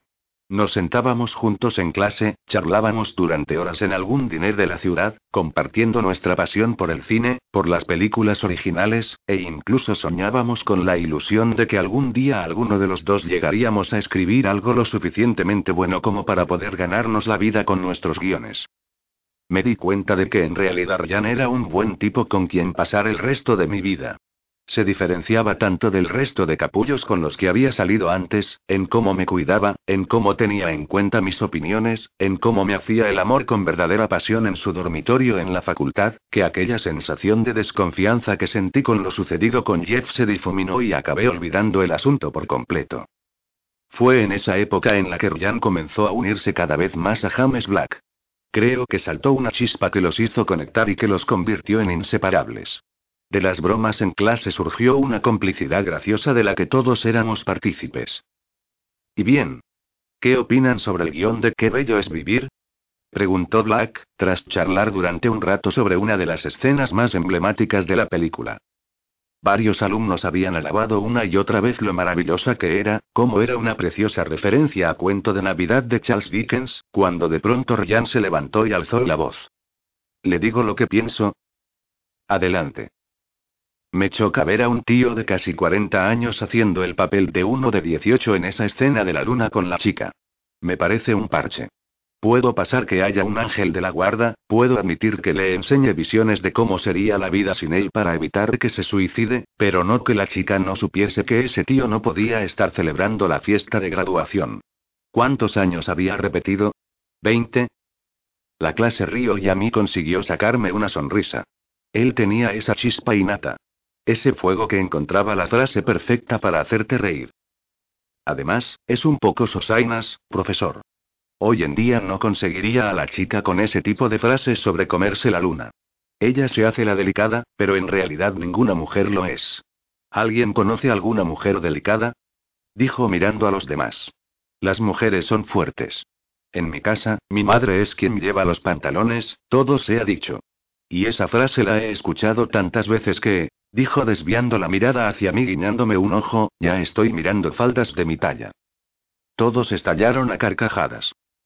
Esa manera de criticar y de ver los puntos débiles de algo creo que fue lo que hizo que Black y él conectaran, y yo, como su segunda, como estaba al lado de Ryan, me vi arrastrada poco a poco bajo la oscura sombra de Black, pues logró conquistarme a mí también. Era encantador, una auténtica enciclopedia de cine, podías hablar con él de casi cualquier película porque seguro que ya la había diseccionado, analizado hasta la extenuación, y seleccionado los mejores y únicos atributos que la hacían especial. Y hacía lo mismo con las personas. Solo vio la mitad buena de Ryan. No le culpo, puesto que a mí me pasó lo mismo con ambos, solo que yo sí conseguí abrir los ojos a tiempo. El primer curso pasó, el verano se interpuso entre nosotros y, no sé por qué, pensé que en segundo, cuando volviésemos a vernos tras las vacaciones, puesto que yo volví a San Francisco y él a Laurence, nuestra historia se habría acabado. Siempre pensaba así. Quizá era mi inseguridad, mi niñez, o que todos los tipos con los que había salido acabaron dejándome en el momento en que yo me ilusionaba. Pero con Ryan no fue así. Aquel verano nos llamamos por teléfono todas las noches. Hubo un día incluso en que, cuando estaba hablando con él, tuvo la espantosa idea de pasarle el auricular a su madre, y de dar el paso de presentarme a su familia en la distancia. Así que tú eres la amiguita de Ryan, dijo desde el otro lado de la línea. La voz de Sofía Uf era realmente cálida.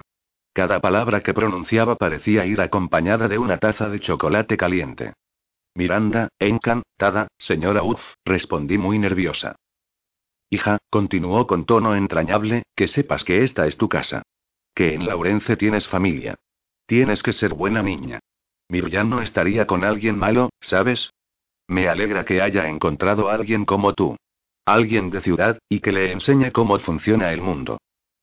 Mamá, se escuchó desde el otro lado. No la asustes. Ya me ha contado que perdiste a tu madre, me atizó, de pronto, sin yo esperarlo. Que sepas que aquí tienes una. Casi no supe qué responder. Me pareció una persona maravillosa y con aquella frase me confirmó que Ryan hablaba de mí con sus padres. Su hijo me ha contado maravillas de usted, señora Uff, mentí. En realidad no lo había hecho. En todo el tiempo que habíamos pasado juntos, su familia había permanecido al margen. Él solo había compartido conmigo sus limitaciones económicas, había mencionado sus nombres, Henry y Sofía, y me había confesado alguna anécdota familiar que casualmente ensalzaba lo buena persona que era que ayudó durante años a su padre a reconstruir un coche antiguo durante los fines de semana o que salvó a su madre de un infarto llamando por teléfono a emergencias cuando solo tenía cinco años. Si lo pensabas, Ryan tenía historias de todo tipo, y si elegías un atributo que te gustaría que tuviese un hombre ideal, él siempre conseguía la historia perfecta de su infancia que parecía demostrar que él era así. Del resto, yo no sabía nada. Era hermético para ese tipo de cosas, y tengo que confesar que durante un tiempo me entristecía pensar que tal vez no quería verme dentro de su círculo. Sorprendentemente, al final de ese verano recibí por correo postal un billete de avión a Kansas.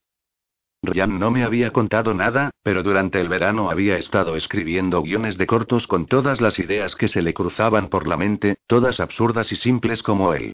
Por algún motivo que no llegué a comprender, uno de ellos llamó la atención de un ricachón amigo de Black que le pagó una cantidad de dinero directamente proporcional a lo mal escrito que estaba. Sospeché que Black había tenido algo que ver con aquella compra, pero no quise decirle nada. Se notaba que Black le había ayudado desde la sombra. Con el dinero Ryan me pagó el billete de avión con la idea de que pasase unos días en casa de sus padres, en Laurence. Dicen que puedes ver cómo se comportará un hombre contigo si observas cómo se comporta con su madre. Estaba entusiasmada por el viaje y nerviosa por dar aquel paso con él. Conocer a sus padres, estar algunos días con ellos, saber si encajaría, el día antes del vuelo, recibí una llamada de Ryan que me dejó helada. Se ha, se ha muerto, dijo, nada más pegarme el auricular a la oreja. ¿Qué? ¿De qué estás hablando? Respondí. Mi madre, se ha ido. Según me contó después, su madre había muerto de un infarto mientras tendía la ropa en el jardín trasero. Nadie la vio ni la pudo socorrer. Volé a Laurence esa semana y, nada más aterrizar, cogí un taxi de camino al cementerio. Al llegar, Ryan me recibió con un largo abrazo en el que pude respirar su dolor. Conocí a mi suegro, Henry Uff, y a otros miembros de su familia, que creo que me recibieron entre paraguas negros empujados por el constante viento como si yo sobrase en aquel lugar, en el entierro de la madre de Ryan. No puedo decir que fuese el mejor lugar en el que conocer a mi familia política, pero si lo piensas, es mejor en un velatorio que en una boda. Hay un cubierto menos que pagar. Yo tenía 19 años, y aquellos días posteriores se me hicieron durísimos en una casa desconocida, con dos hombres desolados. Hice todo lo posible para que solo necesitasen recomponerse del dolor. Ryan no salía de su dormitorio y cuando lo hacía, era en silencio, con unas profundas ojeras, para ir a la cocina a por algo que beber. Ignoraba lo que yo había cocinado para los tres y cuando llamaba a su dormitorio para que nos sentásemos a comer, no conseguía que me abriese la puerta. Su padre, por el contrario, se había convertido en un moribundo que permanecía abstraído y pegado a la televisión sin abrir la boca, con lágrimas permanentes en los ojos. El dolor estaba tan presente en él que los platos que yo le llevaba a una mesita de plástico que tenía junto al sillón permanecían intactos hasta que pasaba horas después a recogerlos. Mi hermano Zach me pidió que volviese a San Francisco y que estuviese las dos semanas que quedaban para el inicio del curso descansando en casa, pero no le hice caso. Decidí quedarme allí algunos días más, hasta que viese que Ryan estaba bien. Aunque era una cría, llevaba toda la vida actuando así. Cuidando de mis hermanos y de mi padre desde que murió mi madre de un cáncer cuando yo contaba solo 11 años. En aquellos días tras la llamada de Zack, fue cuando sucedió algo que me cambió para siempre. De madrugada, el sonido de la televisión me despertó. Pensé que Henry se había dormido en el sillón frente a ella, y salí del cuarto de invitados para apagarla. Hasta entonces no había pasado ninguna noche con Ryan, que se comportaba casi como si yo no estuviese allí. La muerte de su madre lo había enmudecido y deambulaba por la casa como un fantasma. Cuando llegué al salón, vi la luz azulada de la televisión iluminando el rostro de Henry. Estaba despierto, llorando sin consuelo, mirando la pantalla en la que aparecía un vídeo de su mujer. Estuve algunos momentos observándolo, viendo cómo expresaba su dolor ante las imágenes felices que se sucedían delante de él. Lo vi tan necesitado de expresar de alguna manera la pérdida de su esposa, que no quise interrumpirlo. En silencio fui a por un vaso de agua y me acerqué para dejarlo sobre la mesa de plástico como hacía con la comida que ignoraba. Fue en ese instante, cuando de pronto, noté como un brazo me rodeaba la cintura. Me di la vuelta, aterrada, y vi cómo Henry apoyaba con fuerza su cabeza contra mi vientre. Estaba llorando con intensidad. Permanecí inmóvil, mientras escuchaba sus sollozos. Me agarraba con fuerza, con la cara sumergida en mi barriga. Apoyé la mano en su cabeza, tratando de apaciguar su llanto, pero sentí algo distinto. Había comenzado a darme besos. Uno detrás de otro, alrededor de mi ombligo, mientras me agarraba con intensidad y me levantaba la camiseta. Estaba aterrorizada y empecé a forcejear con él. Intentaba separar su cabeza de mi cuerpo, pero era mucho más fuerte que yo. Comencé a llorar, atemorizada, mientras las imágenes de la madre de Ryan seguían sucediéndose en la pantalla. Le golpeé la cabeza varias veces cuando sentí sus envejecidos dedos subiendo por mi espalda para agarrar el cierre de mi sujetador. Seguí llorando de impotencia y deseé haberle hecho caso a mi hermano cuando, de pronto, en la oscuridad del pasillo, vi que Ryan observaba en silencio. Pensé que haría algo, pero se quedó inmóvil, mirando impasible cómo su padre me tocaba de arriba abajo, cómo levantaba las manos y las pasaba por mi pecho. Me sentí tan decepcionada, tan usada y tan asquerosa por estar allí, que casi pierdo la energía y sucumbo ante su padre. Sin embargo, empujé a Henry con fuerza y conseguí zafarme de él, haciéndolo caer de espaldas sobre el sillón, donde se quedó sumergido entre sollozos. Ryan continuaba inmóvil y callado, y ni siquiera me dijo nada cuando pasé deprisa por su lado en dirección al cuarto de invitados, mientras me recolocaba la camiseta y el sujetador, y me secaba las lágrimas. Me tumbé en la cama, desolada, y estuve varias horas llorando sin parar en la oscuridad de la habitación. Cuando conseguí relajarme, escuché el ruido de la puerta de la habitación abriéndose. Era Ryan. Me hice la dormida durante algunos momentos, pensando en que quizá solo quería ver que me encontraba bien, pero poco después se acercó a la cama y se tumbó en silencio junto a mí. Me abrazó y, por primera vez, desde que había llegado, lo vi llorar. Lloró en mi espalda. Lo sentí llorar en mi oído. Después, sus sollozos se convirtieron en besos, sus besos en caricias, y todo ocurrió más rápido en cuanto cerré los ojos y dejé que terminase. Más tarde, se levantó de la cama y, sin decirme nada, se marchó. No pude pegar ojo en toda la noche y cuando por fin se hizo de día, ya tenía la maleta hecha para regresar a San Francisco. Capítulo 24 James Black La mejor película de la historia. 1975. Al día siguiente de su encuentro con la profesora X, James Black fue a clase entusiasmado.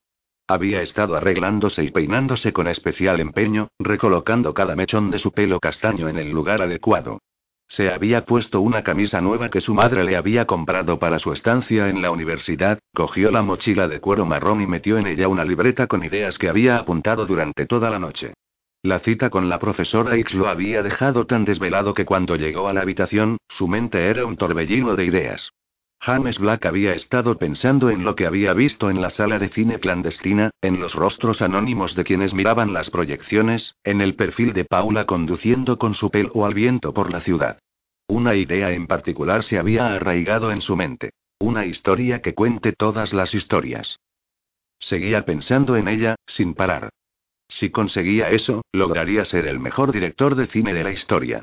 Ver aquella sala repleta de gente, observando con interés a gente anónima haciendo sus cosas cotidianas, le hizo comprender que lo maravilloso del cine no eran los efectos especiales, los coches caros o los vestidos con brillos, sino algo mucho más simple y puro. La realidad. Cuando quiso darse cuenta, aquel pensamiento lo llevó de un lado a otro, y cuando visualizó de nuevo el rostro de Paula en su mente, James escribió sin pensar. Lo único real es el amor. Se quedó mirando aquella idea, más potente, más simple y, de pronto, vio el rostro de Paula, escuchó el sonido del motor del triunfo que ella conducía y sintió que una historia completa le invadía todos los recovecos de su mente. Tenía una historia perfecta que contar. Los profesores se sucedieron uno tras otro hasta que llegó la clase de historia del cine americano y cuando llegó la profesora X, lo hizo como lo había hecho el primer día. Con su rítmico taconeo que dejaba en silencio a toda la clase.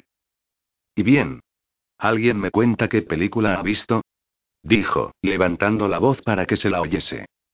Un murmullo se apoderó de la sala, pero nadie se atrevió a responder. ¿Usted? Dijo, señalando a Jeff. Yo. Sí, usted. El guapete. No, no he visto ninguna. No me ha dado tiempo, respondió Jeff. A mí tampoco, dijo una chica varias filas atrás. Ni a mí, añadió otro chico de la primera fila. Uno tras otro, casi todos se sumaron a la excusa de Jeff, mientras la profesora X sentía decepcionada. James había permanecido en silencio, sin saber qué decir. Estuvo a punto de levantarse y hablar sobre aquellas imágenes grabadas a gente anónima, pero sabía que pondría a la profesora en algún apuro. ¿Nadie? ¿De verdad que nadie? La clase comenzó a reír, mirándose unos a otros. La profesora empezó a recoger sus cosas, dispuesta a marcharse. El murmullo creció y algunos alumnos incluso aplaudieron al verla caminar en dirección a la puerta, pero, ante la sorpresa de todos, James gritó. Yo he visto la mejor película de la historia. Toda la clase volvió la cabeza hacia James. ¿Qué haces, tío? susurró Jeff. La profesora se detuvo en seco y se giró, sorprendida. Vio que se trataba de James y apretó la mandíbula. Temió que contase algo sobre lo que había pasado la noche anterior. ¿Y cuál es esa película de la que usted habla? dijo la profesora. No tiene nombre aún, respondió James, con seguridad. ¿Cómo se llamaba usted? preguntó la profesora. Aquella pregunta desconcertó a James, pero captó la indirecta. Ya se lo dije el primer día, profesora. Soy James. James Black.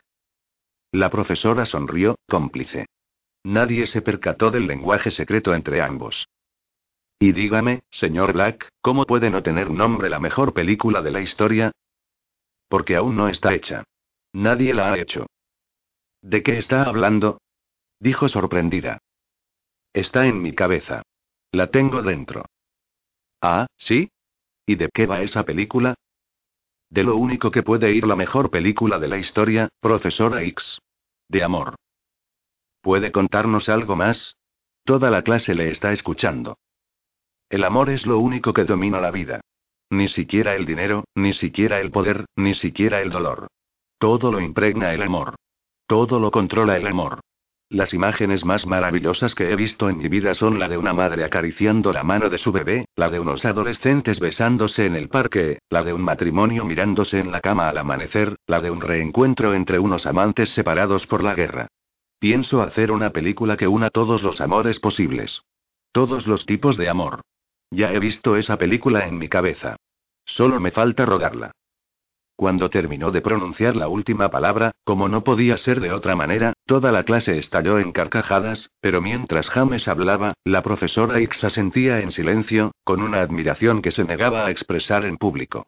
En el fondo, en el interior de su corazón, la profesora X sintió el mismo chisporroteo que siente alguien cuando ve unos fuegos artificiales por primera vez, y supo sin lugar a dudas que James Black se convertiría en uno de los grandes de la historia. James, ¿por qué diablos has hecho eso? Susurró Jeff, justo cuando James se sentaba, avergonzado por lo que acababa de hacer.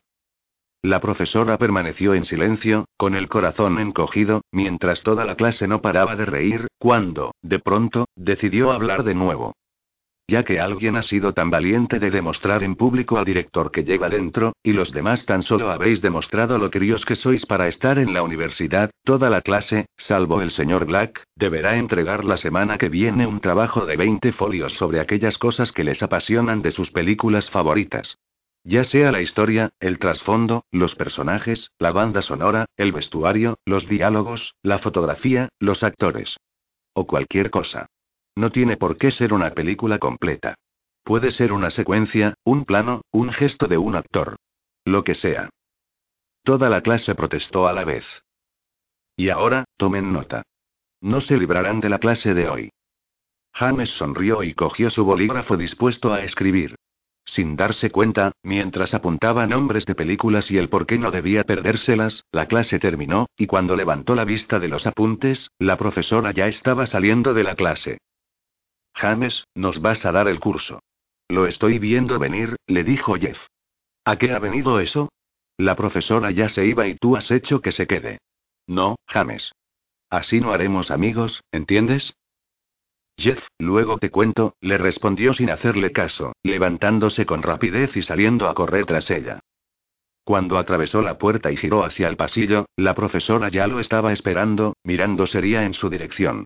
James frenó en seco y sonrió. Profesora, yo. No digas ni una palabra. Asiente para sí. Niega para no. James se quedó en silencio, sorprendido. Hoy, a la misma hora. Que no te vea nadie, añadió la profesora. James tragó saliva y asintió. Capítulo 25 Ryan sin dejar rastro. 26 de septiembre de 2015. Dos días desaparecida. Conduje durante un rato hasta llegar a casa y aparqué en la cochera, cerciorándome de que nadie me hubiese visto. No quería tener de nuevo a Anna Parks preguntando por Miranda, y estaba tan agotado que quería tirarme en la cama y dormir hasta que todo se hubiese solucionado. Tal vez por la mañana, Miranda llamaría por teléfono, diciendo que estaba de viaje en cualquier parte, pero ¿a quién quería engañar? La idea de que Miranda iba a aparecer como si nada se me había desdibujado de la mente, y ya solo veía su cara, su cuerpo desnudo y sus manos, de un color pálido y con restos de tierra. Me tumbé y me dormí con su rostro entre pesadillas. Cuando desperté, ya era bien entrada la mañana. Tuve la sensación de escuchar el sonido de la ducha, de volver a sentir el perfume de vainilla que le había regalado Miranda, y deseé que todo hubiese sido un sueño. Bajé a la cocina y me preparé una tostada y un café. Hasta entonces creo que había estado subsistiendo a base de disgustos, y mi cuerpo me agradeció el llevarme algo a la boca. Encendí la televisión para pensar en otra cosa, cuando las noticias del Canal 4 me golpearon en la cara. Un helicóptero volaba sobre una zona boscosa pintada de naranjas, marrones y amarillos, una superficie de agua apareció en la pantalla y, al leer el rótulo de la imagen, me quedé helado. Hallados los cadáveres de dos mujeres en Eden Springs. Subí el volumen y la voz de la presentadora invadió el salón. Se trata de Jennifer Strauss, de 31 años, cuya desaparición se había denunciado hace tres días. La última vez que se la vio con vida fue en un bar del centro de Los Ángeles. A su vez, y mientras se investigaba la desaparición de otra mujer en Eden Springs, residente también en la ciudad de Los Ángeles, se han encontrado los restos de Paula X, una mujer de 35, desaparecida hace más de 30 años, cuyo caso llevaba archivado más de 20. A falta de las autopsias para confirmar las causas de las muertes, todos nos preguntamos. ¿Se trata de una casualidad? ¿Están estos tres casos conectados? La desaparecida, el cadáver de Jennifer Strauss y los restos de Paula X. ¿Hay un asesino en serie en la zona? El nombre de Paula X rebotó en mi cabeza una y otra vez, hasta que el recuerdo de quién era me impactó en la memoria. Paula X era la mujer de quien se había enamorado James Black y que desapareció sin dejar rastro. Era ese nombre, sin duda. Paula X no se había marchado queriendo de su vida, sino que había tenido un final abrupto. Temí el momento en que James descubriese lo que había pasado con la que me dijo era el amor de su vida. Quizá también lo habría visto en las noticias y en esos momentos se encontraba derrotado al descubrir la verdad. Gracias a Dios, el nombre de Miranda aún no había trascendido a la prensa. En el momento en que lo hiciese, una vorágine implacable de flashes lo invadiría todo, y entonces yo estaría acabado. Investigarían mi vida, nuestros problemas, la hipoteca de nuestra casa, lo sacarían todo a la luz y todo se centraría en desenmascararme como marido en lugar de encontrar a Miranda. La prensa funciona así. Busca indicios en tu basura, escarba en tu jardín, graba a través del cristal del salón para verte en calzoncillos mientras el cadáver de la víctima se pudre en el lecho de algún río. Cuando lo encuentran, ya eres tan culpable para el gran jurado, por el mero hecho de comportarte como una persona normal en vez de ir llorando por todas partes, que el juicio suele ser un trámite burocrático más que un proceso justo. En el momento que la prensa diese el nombre de Miranda, podría darme por hombre muerto. Me vestí con lo primero que saqué del armario y llamé a Mandy, pero no me cogió el teléfono. Por la hora que era ya debía de estar más que disponible, y esperaba que me contase algo sobre cómo había pasado Black el día después del brote que había sufrido. Llamé de nuevo, con el mismo resultado. Decidí salir en busca de Black. No esperaba encontrármelo en el Steaks desayunando, pero era la primera parada que debía intentar. Lo que había sucedido durante la noche anterior me había hecho saber que algo no andaba bien con él, pero fui a comprobarlo igualmente. Al entrar, cariño me saludó sirviéndome un café que no pude rechazar. ¿Buscas a Black, cariño? No está. Hace un par de días que no viene por aquí. La última vez que lo vi fue contigo. Me lo imaginaba. Me tomé el café de un sorbo, y apenas había sentido el calor cayendo por mi garganta cuando cariño añadió. Tienes una mujer muy guapa. No la conocía. ¿Mi mujer? Sí, tu mujer. Miranda. Es muy guapa. Hacéis muy buena pareja. Todo hay que decirlo. Al César lo que es del César. Y si tu mujer es guapa, se dice y punto. Me quedé en shock. ¿Cuándo había visto cariño a mi mujer? Repasé mentalmente todas las veces que yo había estado en el Steaks, y no recordaba haber venido con ella en ninguna ocasión. Miranda ha estado aquí. Dije, realmente aturdido. Claro. Antes de ayer, por la tarde. Después de irte. Estuvo charlando con Black. Es encantadora. Tienes una mujer encantadora. ¿Con Black? ¿Estuvo hablando con él? En su mesa, sí. ¿Sabes de qué hablaron? No escucho las conversaciones de mis clientes, cariño. Esto es Los Ángeles. Todos tenemos nuestras historias.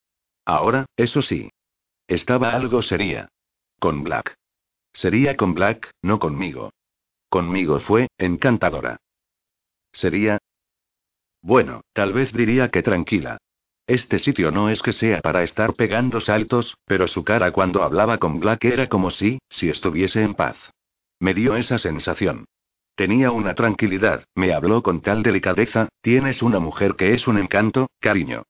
Cuídala. De esas no hay muchas. Lo, lo sé, respondí. No hay nadie como Miranda. Si lo que contaba cariño era verdad, Black era una de las últimas personas que la habían visto antes de desaparecer. Tenía que encontrarlo y hablar con él sobre Miranda. Aún no le había contado nada y lo mejor era que se enterase por mí.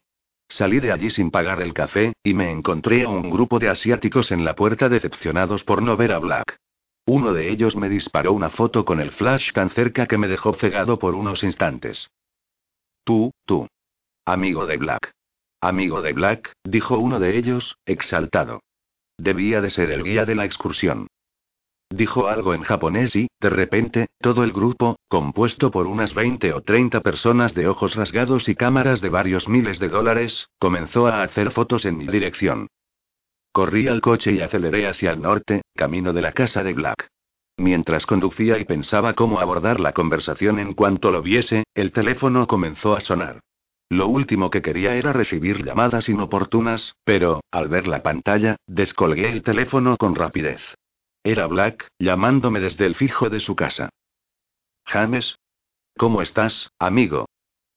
Se ha acabado, Ryan. Se ha acabado, respondió, llorando. Han encontrado a Paula, la han encontrado. Black estaba completamente derrotado. Su voz envejecida y rota me había sacudido el pecho. Casi no supe qué decir.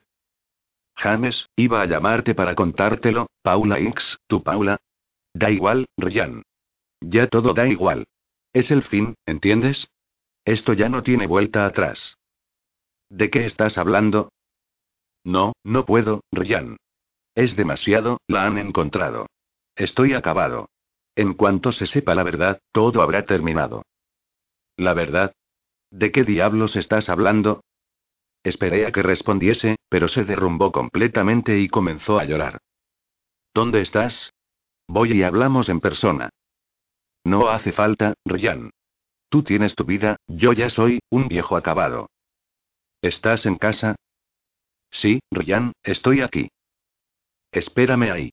Estoy llegando. Aparqué de un frenazo frente a su casa y corrí hacia la puerta, que no estaba cerrada con llave.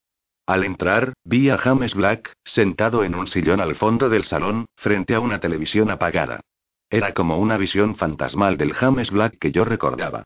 Estaba despeinado, con la mirada perdida en la pantalla, vestido de manera casual, sin sus características gafas de pasta. Me dio la sensación de que su mente se había vaciado, y que tras aquellos ojos no había nadie. Estuve a punto de preguntar por Miranda y sobre qué hablaron cuando fue a verlo al Steak justo el día en que desapareció, pero lo vi tan afectado que no supe cómo sacar el tema sin contarle que ella había desaparecido. No me atrevía a alimentar más su desesperación. James, Dije. No está Mandy aquí. Se fue ayer por la mañana. Se disculpó y dijo que no podía seguir conmigo. Que le estaba afectando demasiado a su vida. Mandy se ha ido. No quiere trabajar más para mí. Después de lo de la otra noche la he asustado. Es normal. ¿Quién querría cuidar de un viejo loco? Seguro que vuelve. ¿Cuántos años lleva siendo tu asistente? Necesitará pensar en sus cosas por un tiempo, dije, tratando de calmarlo. Me ha costado llamarte por teléfono, ¿sabes? No sabía dónde estaba apuntado. He tardado un rato en encontrar mi agenda con los números importantes. De eso se encargaba Mandy. Ya no sé ni llamar por teléfono. Soy un cero a la izquierda. En eso me he convertido.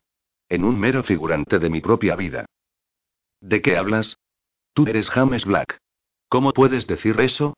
El gran James Black. Grité con entusiasmo para animarlo.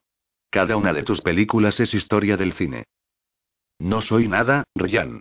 Soy una auténtica farsa, la han encontrado. Han encontrado a Paula. Todo ha terminado para mí. ¿Recuerdas que te dije que se había esfumado de mi vida, sin dejar rastro? No es verdad, Ryan. Nunca ha sido verdad. ¿De qué hablas, James? Paula X, mi Paula, yo estaba enamorado de ella. Estaba completamente enamorado de ella. Y murió. Murió, joder. Lloró. Empezó a jadear con tal fuerza que le costaba respirar. Me agaché junto a él y le di un abrazo. Tú no tienes culpa de nada, James. Todo sigue. Te enamoraste de una mujer cuando eras joven y esa mujer desapareció. Ahora ha aparecido. Al fin ya tienes una respuesta de por qué no la encontrabas. Intenta que eso te consuele, amigo. Inténtalo. Es duro, pero al menos es algo a lo que agarrarse. ¿Qué culpa tienes tú de lo que sea que le ocurriese? Fue hace más de 30 años, por el amor de Dios. Fui un cobarde. Un maldito cobarde, dijo, entre sollozos. James, tienes que dejar de martirizarte. Tú no tienes culpa de nada. No es así. Sí que tengo, Ryan. Murió, dudó durante unos instantes, hasta que añadió. Murió por mi culpa. Capítulo 26 Miranda. El error. Al día siguiente de llegar a San Francisco, comencé a sentirme mal. Tenía el estómago revuelto y pasé un par de días en la cama. El curso estaba a punto de comenzar y volvería a ver de nuevo a Ryan, que había empezado a llamarme por las noches, aunque yo no le cogía el teléfono. El episodio con su padre y cómo se portó aquella noche hizo que no quisiese saber nada de él. Ay, Miranda, si hubieses sido tan valiente entonces como ahora. Mi hermano pequeño, Morris, se acercó en varias ocasiones a preguntarme cómo me encontraba, y Zack, el mayor, me contó en secreto que nuestro padre estaba comenzando a comportarse de manera extraña. Esa misma tarde conseguí convencerlo de que fuésemos a que lo viese un médico.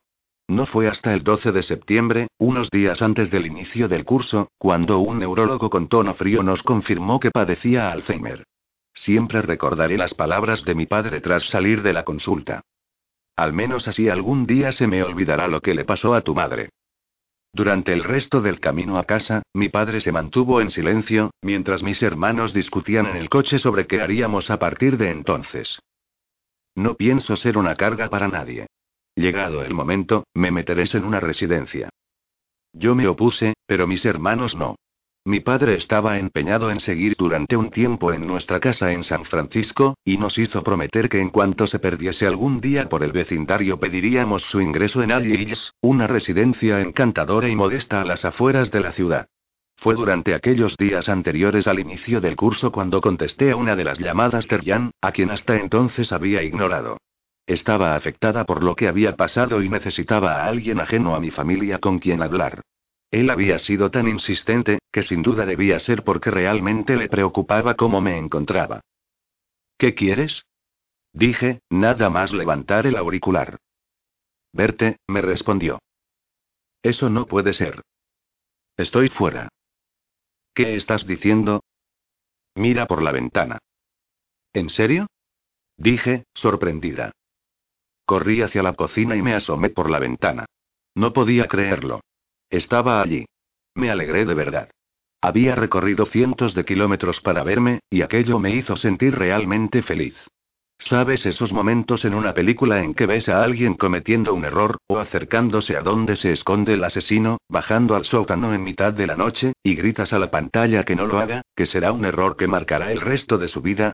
Aquel fue uno de esos.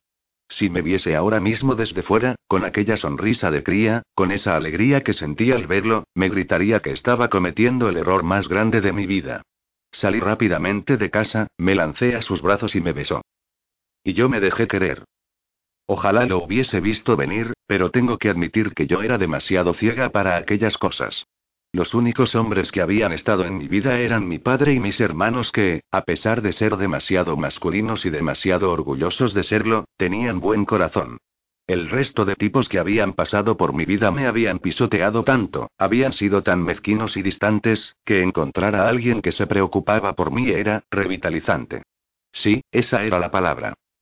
Ryan se quedó en un hostal en San Francisco durante varios días y antes de marcharse hacia Los Ángeles para el inicio del curso me lo dijo, mientras mirábamos el atardecer desde la orilla del Golden Gate. ¿Nos vamos a vivir juntos? ¿Hablas en serio? Claro. ¿Por qué no? He encontrado un estudio en las afueras, pequeño y barato. Suficiente para los dos. ¿Pero de qué estás hablando? Estamos en la universidad. A eso me refiero. ¿Por qué compartir habitación con alguien en la residencia, cuando podemos vivir juntos en un estudio? Pero, ¿con qué vamos a pagarlo? Tengo algo de dinero después del corto que he vendido. Nos dará para un tiempo. Y puedo seguir escribiendo durante el curso. ¿Me lo dices en serio? Respondí, ilusionada de verdad. Por supuesto. Lo besé. Una y otra vez. Riéndome y gritando de felicidad. Me río ahora solo de acordarme de lo ilusos que éramos juntos, pero más de lo ilusa que era yo por separado. Nos mudamos y comenzamos el curso desde un nuevo flamante estudio en las afueras de Los Ángeles, junto a una vía de ferrocarril frecuentada cada 15 minutos por un ruidoso tren. A los pocos días de asentarnos en el estudio, y de empezar las clases de segundo, me comencé a encontrar cada vez peor. Me sentía cansada, apática y lloraba sin ningún motivo.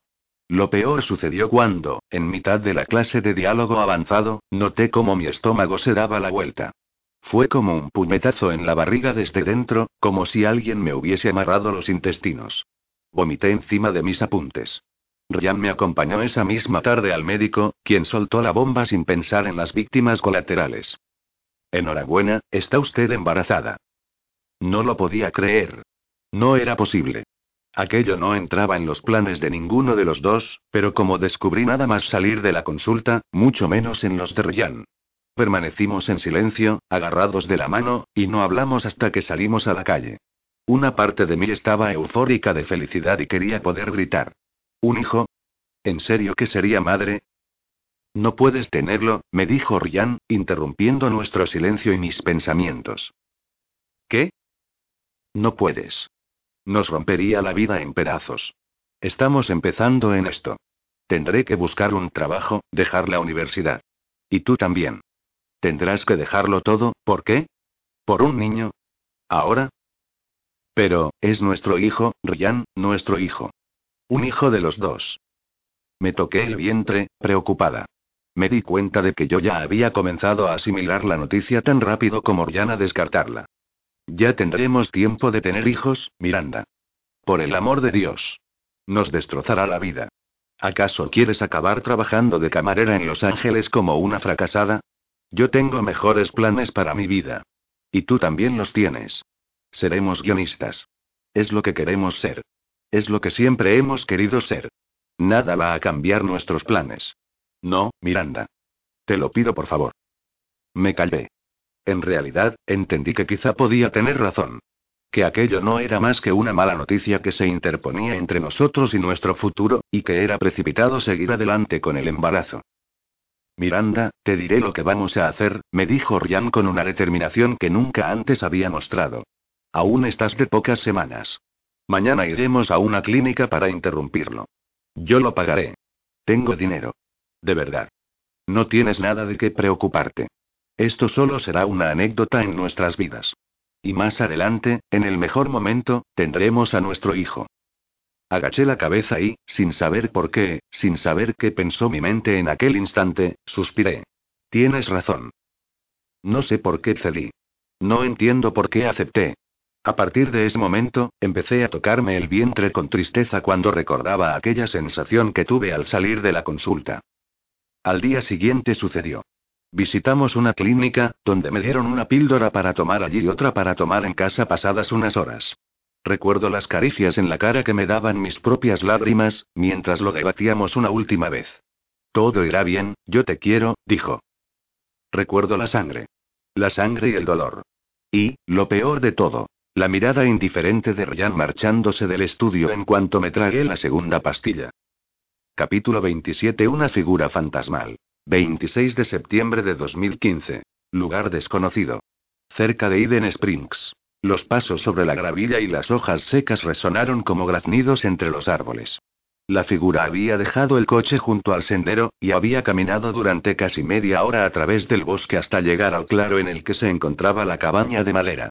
Estaba anocheciendo y el aire se había enfriado tanto que, cuando respiraba, el vaho salía de su boca con fuerza para desaparecer al instante como un fantasma con miedo a ser visto. Las ventanas emitían una tenue luz amarillenta y el sonido de una televisión se entremezclaba con el de la brisa gélida que le golpeaba la cara. La figura llevaba un abrigo de plumón gris con la capucha puesta, y desvió la vista hacia los lados cerciorándose de que nadie la había seguido. Subió el par de peldaños de madera con agilidad y llamó a la puerta con dos golpes delicados. Unos instantes después se escucharon unos pasos al otro lado y una sombra se movió junto a la ventana. Abre de una vez. Me estoy helando, dijo una voz masculina. De repente, frente a él, sonó el ruido metálico del pestillo abriéndose bruscamente, seguido del de unos pasos que se alejaban hacia el interior.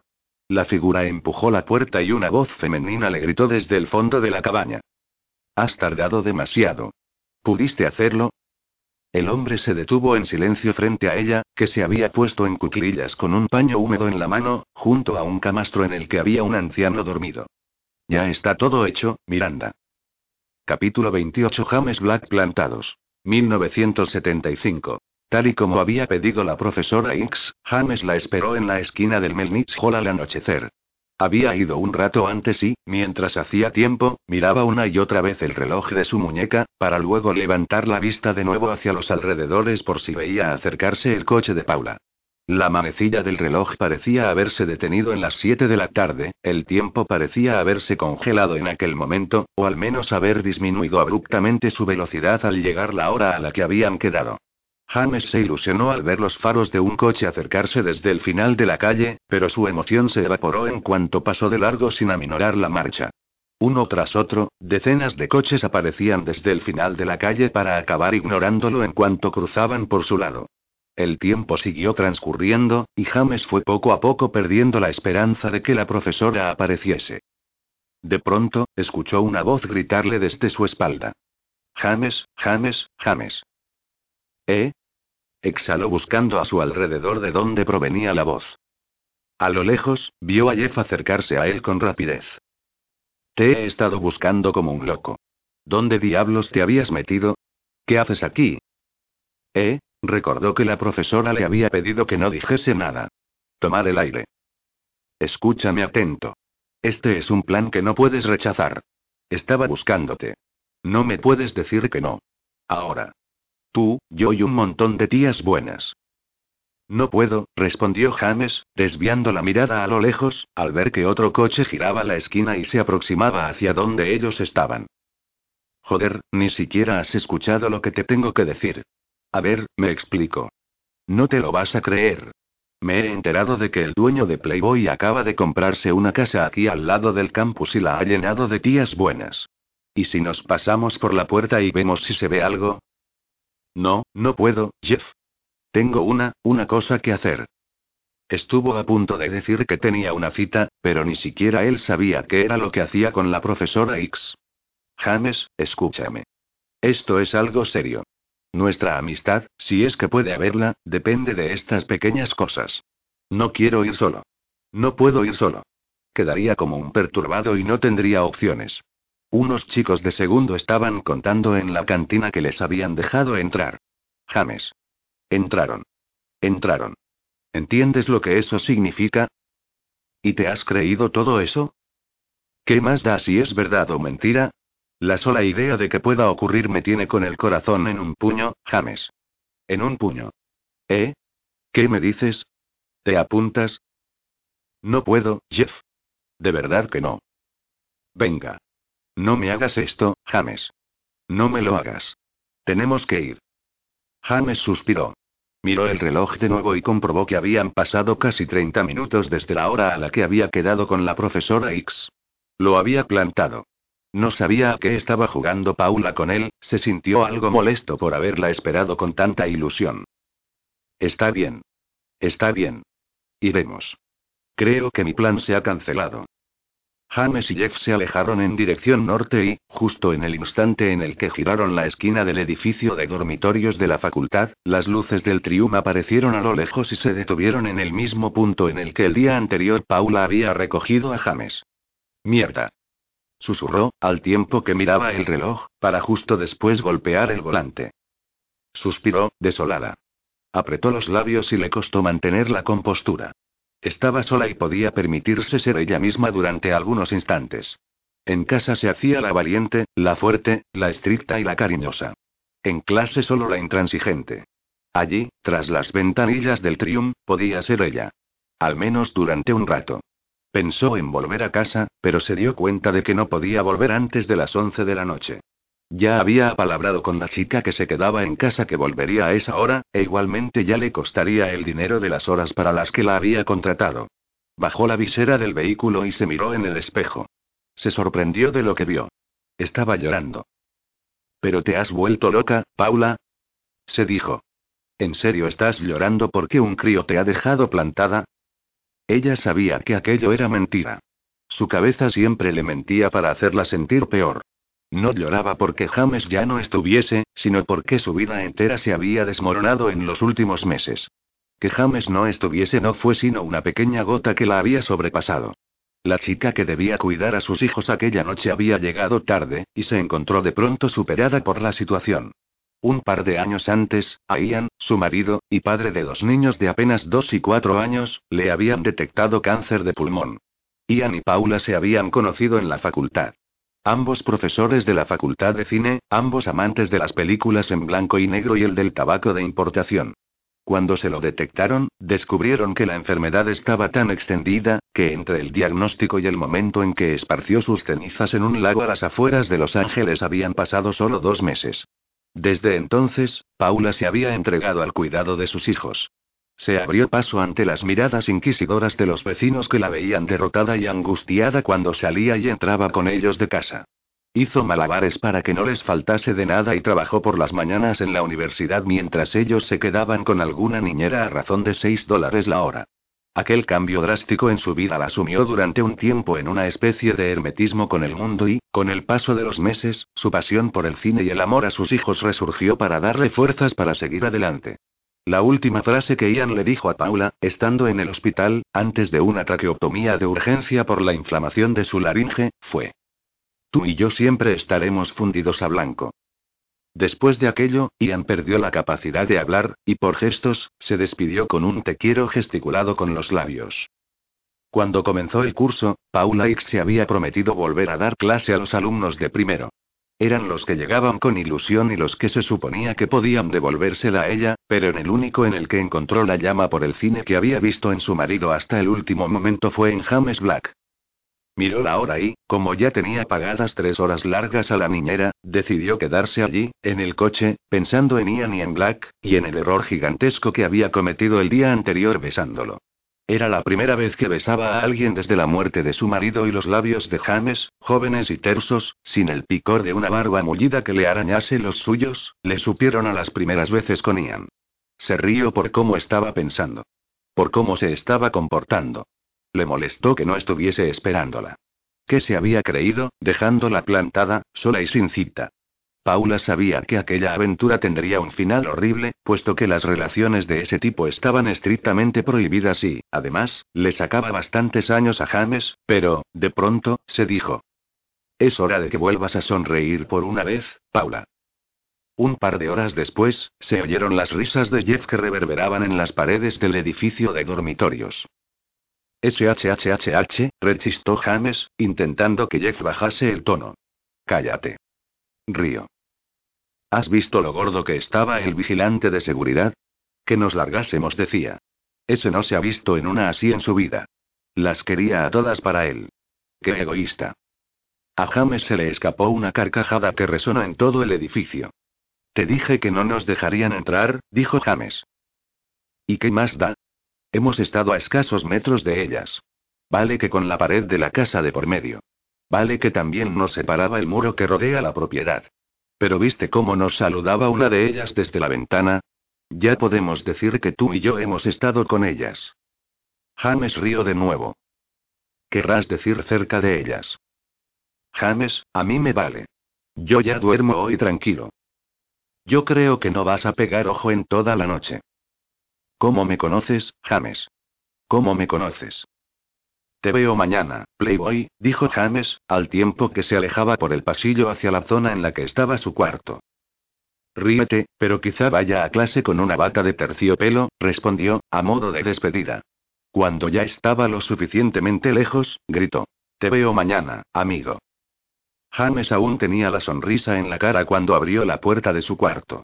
Se asustó al comprobar que el cerrojo no estaba echado, y metió la mano por la abertura de la puerta para pulsar el interruptor de la luz que estaba situado junto al marco, a la altura de la llave. De pronto, una voz femenina dijo desde el interior.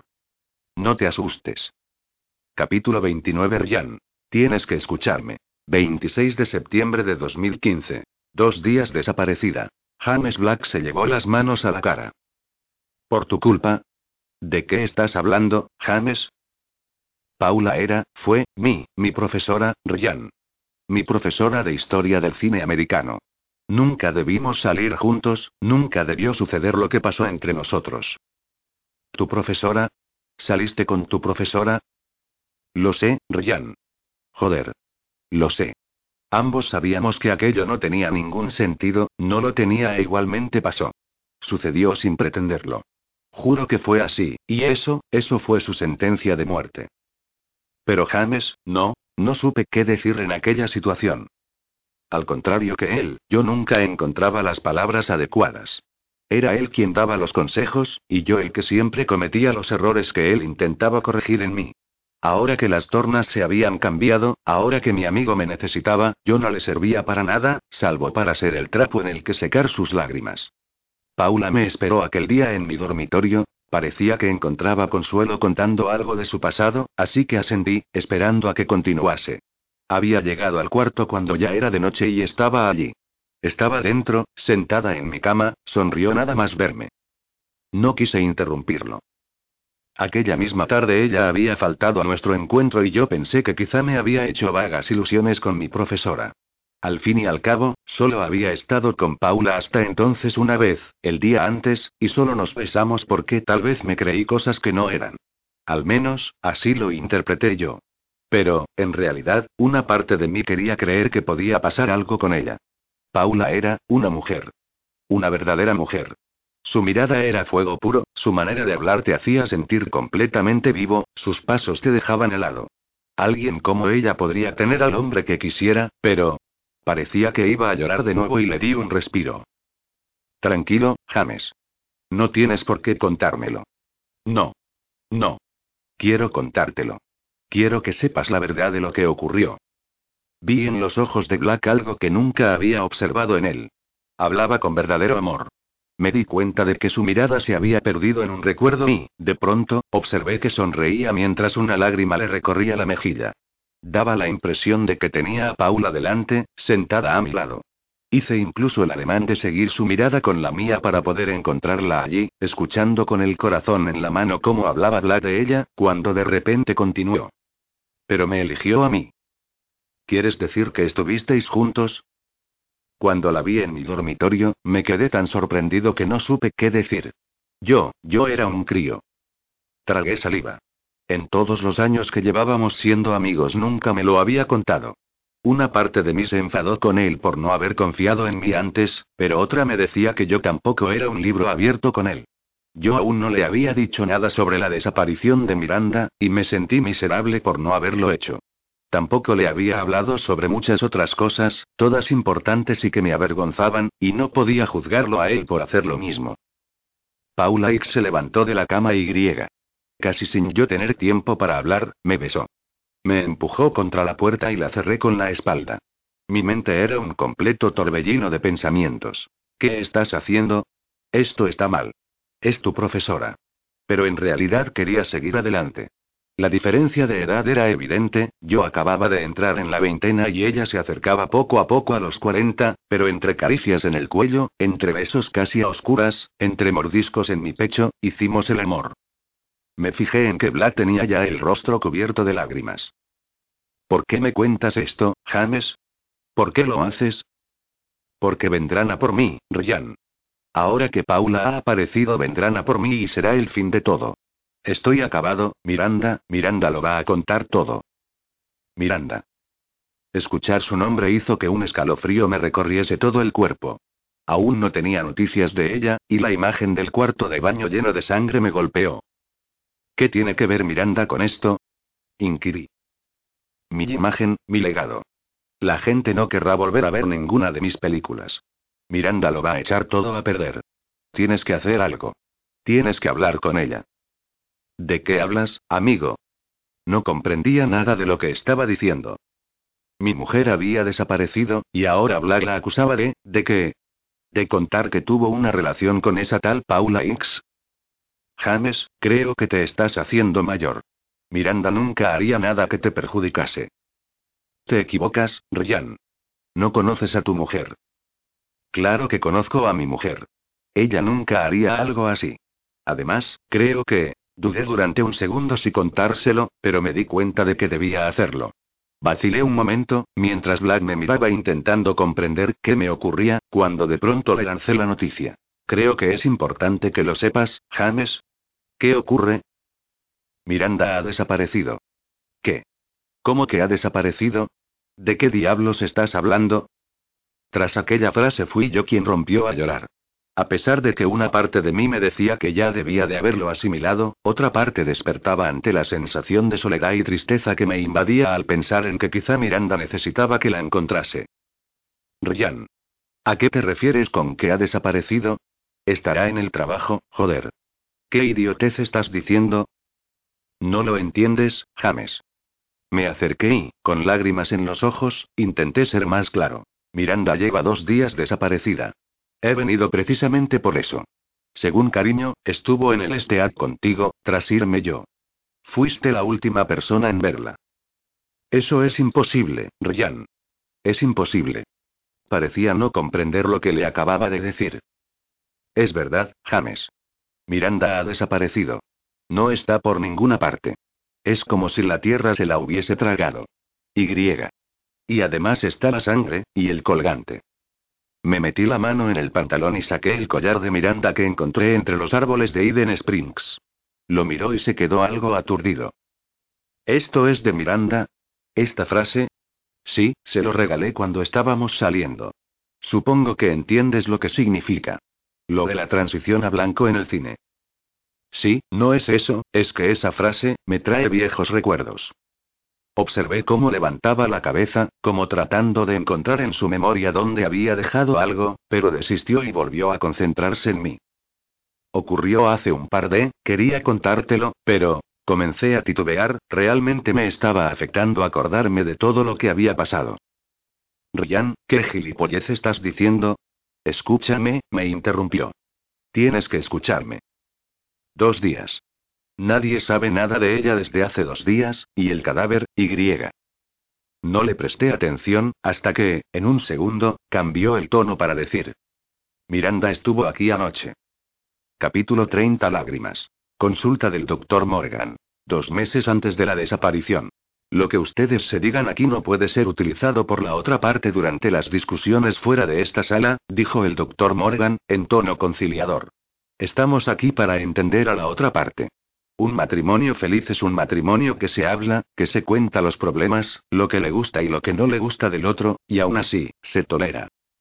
Miranda asintió con la cabeza al mismo tiempo que Ryan negó con la suya. Llevaban un rato tratando de ponerse de acuerdo en por qué estaban asistiendo a un consejero matrimonial. La consulta era una especie de habitación pintada en beige, con dos sillas frente a una mesa de cristal, tras la cual estaba el doctor Morgan, con gafas sin montura. Había un ventanal con cortina de gasa que ocupaba toda la pared detrás del escritorio, y el resto estaban empapeladas con un sinfín de marcos con títulos de distintas universidades del país. Entonces está bien que le diga que me enerva con su perfeccionismo, dijo Ryan, molesto por tener que estar allí. Llevaba ya media hora hablando de lo inferior que le hacía sentir Miranda, ante la triste mirada ausente de esta. Por supuesto, respondió el doctor Morgan. ¿Y a usted, Miranda, cómo le hace sentir eso? Le costó encontrar fuerzas para hablar. Decepcionada. Realmente decepcionada. Bien. Bien. Es un buen comienzo. Ryan buzó. No puedo hablar con él delante. De verdad que no puedo. Pero si fue idea tuya venir a ver a un consejero matrimonial. ¿Cómo que no puedes hablar? Esto es de locos. Miranda miró a Ryan con tristeza. No lo ves, ¿verdad? Si te dijese todo lo que pienso, lo nuestro habría acabado hace mucho, Ryan. Pues que se acabe. ¿No lleva muerto mucho tiempo? Miranda cerró los ojos y agachó la cabeza, dolida. Apenas reconocía la actitud de su marido. Señor Uz, no haga juicios de valor. Exprese su opinión sin cuestionar la relación con su esposa. Tiene que calmarse. Para usted es fácil decirlo. Cobra por ver cómo nos peleamos. El doctor Morgan apuntó algo en la libreta que sostenía entre las manos. Esto es ridículo. ¿Sabe qué? Creo que me voy a marchar. Señor Uz, le voy a hacer una pregunta y quiero que sea sincero. Ryan rechistó y se recolocó en la silla. ¿Qué? Mire a su esposa. ¿En serio? En serio. ¿Para qué? Ryan, por favor, susurró Miranda, que ya casi no podía evitar las lágrimas. Está bien, dijo protestando. Miró en dirección a su mujer, pero fue incapaz de levantar la vista hacia su cara. Se fijó en que las manos de Miranda temblaban y solo cuando comprendió por qué lo hacían, la miró a los ojos. Su mujer había comenzado a llorar. Miranda, no me hagas esto. Ahora diga con sinceridad, continuó el doctor Morgan. ¿Quiere a su esposa? ¿Cómo que si la quiero? ¿Pero qué clase de pregunta es esa? Le repito, ¿quiere a su esposa? Ryan tardó en responder y Miranda suspiró dolida. Claro que la quiero. Es la única mujer que he querido en mi vida. El doctor Morgan sonrió y pareció confieme. ¿Y usted, señora Uff? ¿Quiere a su esposo? Aquella pregunta se grabó en su cabeza. ¿Quiere a su esposo? Le pareció escuchar de nuevo, pero el doctor Morgan no había repetido la pregunta. Miranda asintió, apretando la mandíbula con los ojos llenos de tristeza. Bien. Eso está bien. Ven. No es tan difícil. Es un primer paso. Si se quieren y están dispuestos a esforzarse, nuestro trabajo en la consulta será muy fácil. Ryan sonrió y agarró la mano de Miranda. Ella se dio cuenta de que Ryan estaba haciendo de nuevo una de las cosas que más odiaba. Hacer como si no pasase nada, simulando que todo estaba bien entre ellos dos. Cogió su mano para calmarla, pero ella ya no aguantaba más. No quiero seguir con esto, dijo. No puedo. Vale. Tengo una idea, sugirió el doctor Morgan. ¿Por qué no intentamos otra cosa? ¿El qué? protestó Ryan. Miranda seguía llorando. A ver, se ve que no pueden hablar estando uno delante del otro. ¿Qué tal si hablamos por turnos? La sesión de una hora la dividiremos en dos tramos de 30 minutos, y el otro esperará en la cafetería que hay al otro lado de la calle. Pero, susurró Ryan, se supone que esto es para que hablemos entre nosotros, ¿no? Se trata de encontrar puntos en común.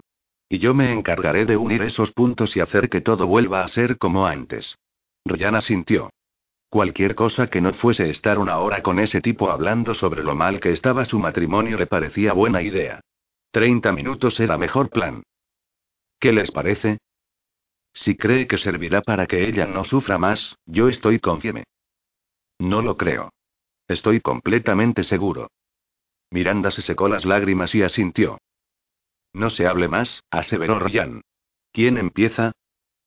Creo que visto cómo están las cosas, señor Uz, es mejor que sea su mujer la que me cuente qué ocurre.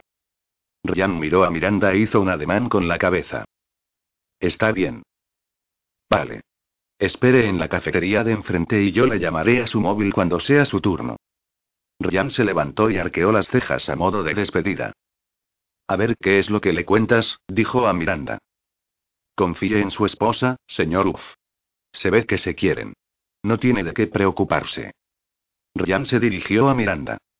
Te veo luego, dijo, justo antes de salir por la puerta.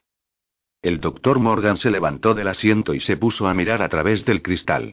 Apartó con un dedo la cortina de gasa para poder observar bien la calle, y comprobó que a los pocos segundos Ryan aparecía en la acera y se dirigía hacia el Starbucks que hacía esquina.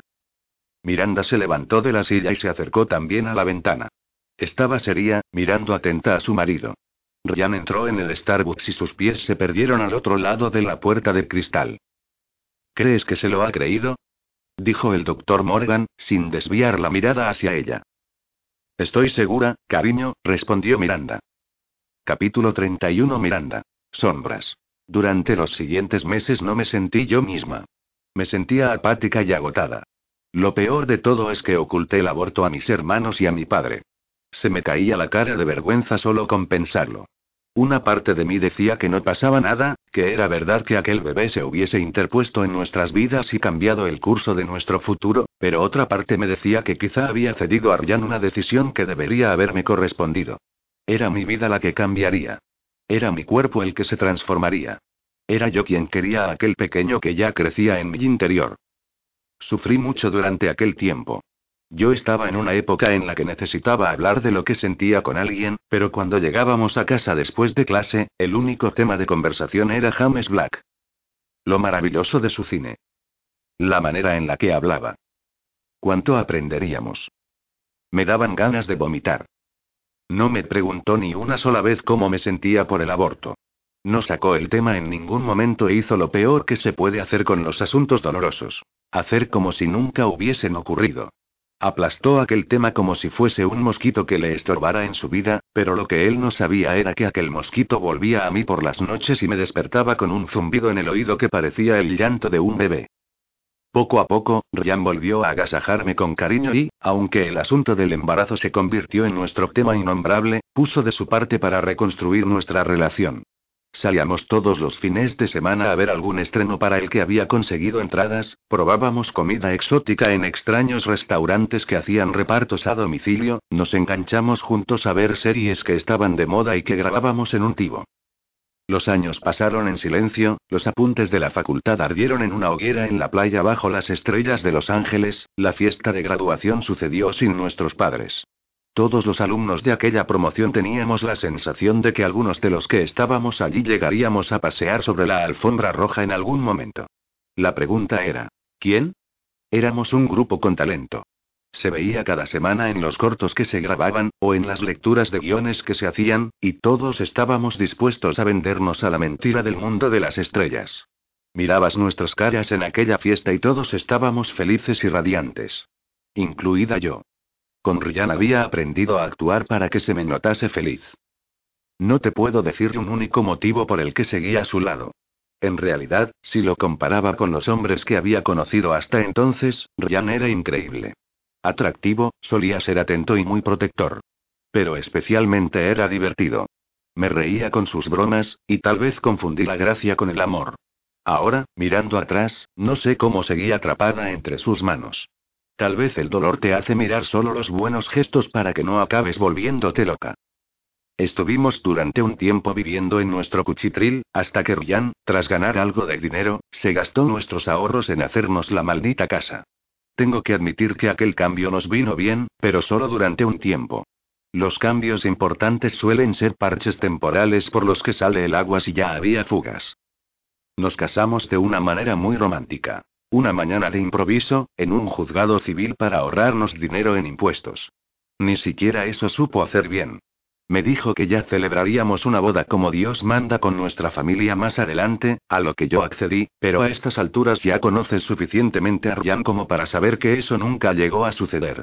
Teníamos pocos amigos, nuestro círculo se había ido cerrando con los años, y con el tiempo la única persona a la que veíamos con frecuencia era James Black, a quien visitábamos de vez en cuando para destrozar durante horas las películas horrendas que se estaban haciendo últimamente. Una de esas noches la conversación viró, por culpa de Ryan, hacia lo maravillosa que era la gran vida de ayer, y fue cuando, cenando en el porche de la casa de Black, dijo una de sus frases tan didácticas y que se te grababan a fuego en la mente. Un buen guion de cine tiene que apasionarte tanto que no escribirlo te cueste la vida, dijo Black, alzando una copa de vino en alto. Es más, escribir un buen guion de cine te debe costar la vida. Se trata de morir escribiendo. No puede haber otro modo. Se trata de hacer la película por la que morirías. Estuve dándole vueltas a aquellas palabras durante toda la cena. Brindé por lo que acababa de decir, pero sus palabras no cobrarían sentido hasta algunos días más tarde. En el fondo, algo en la mirada de Black durante aquella noche me hizo recordar el incidente con Jeff, su película y su marcha inesperada de la facultad. En realidad, durante toda nuestra relación, algo siguió siempre sin encajarme en él, pero creo que aprendí a convivir con ello. Aprendí a sonreírle las veces en que lo veía, o a fingir verdadera felicidad cuando nos llevaba a alguna fiesta de Hollywood que nos pudiese ayudar a conseguir algún proyecto. De eso se trataba, ¿no? De fingir. De fingir felicidad y éxito. El brillo en Hollywood resplandecía porque todos los que estábamos dentro del mundillo puyamos la putrefacta superficie con trapos hechos con nuestra infelicidad. Con poco que escarbases en una conversación con actores, productores o directores, descubrías que todos estaban sumergidos en un pozo de mierda que les cubría hasta la coronilla. Incluso el famoso cartel con las letras de Hollywood sobre el monte Lee lucía reluciente desde la lejanía, pero si lo visitabas y lo veías de cerca, no era más que un puñado de hierros sucios cubiertos de óxido. No era más que una preciosa ironía de este mundo oscuro. De camino a casa conduje yo, como ocurría siempre que visitábamos a Black. Durante la cena había llevado la cuenta de las copas que se había tomado Ryan, pero decidí abandonar cuando superó la decena. Sus diálogos cada vez eran más torpes, sus frases cada vez más pasionales y simples, sus manos se movían con lentitud y sus ojos apenas podían mantenerse abiertos. Ryan, deberías beber menos. Te dejas tú mismo en evidencia, le dije, pensando en que quizá así la próxima vez la noche terminaría de otro modo, pero me respondió con una bomba que explotó en mi corazón. Una zorra no me va a decir a mí lo que tengo que beber. Sí, esa palabra. Como escritora me fijaba hasta la extenuación en las palabras. Los escritores intentamos elegir la más correcta para cada situación y Jan solía ser muy meticuloso con cómo se expresaba. Era lo único que seguía destacando de él.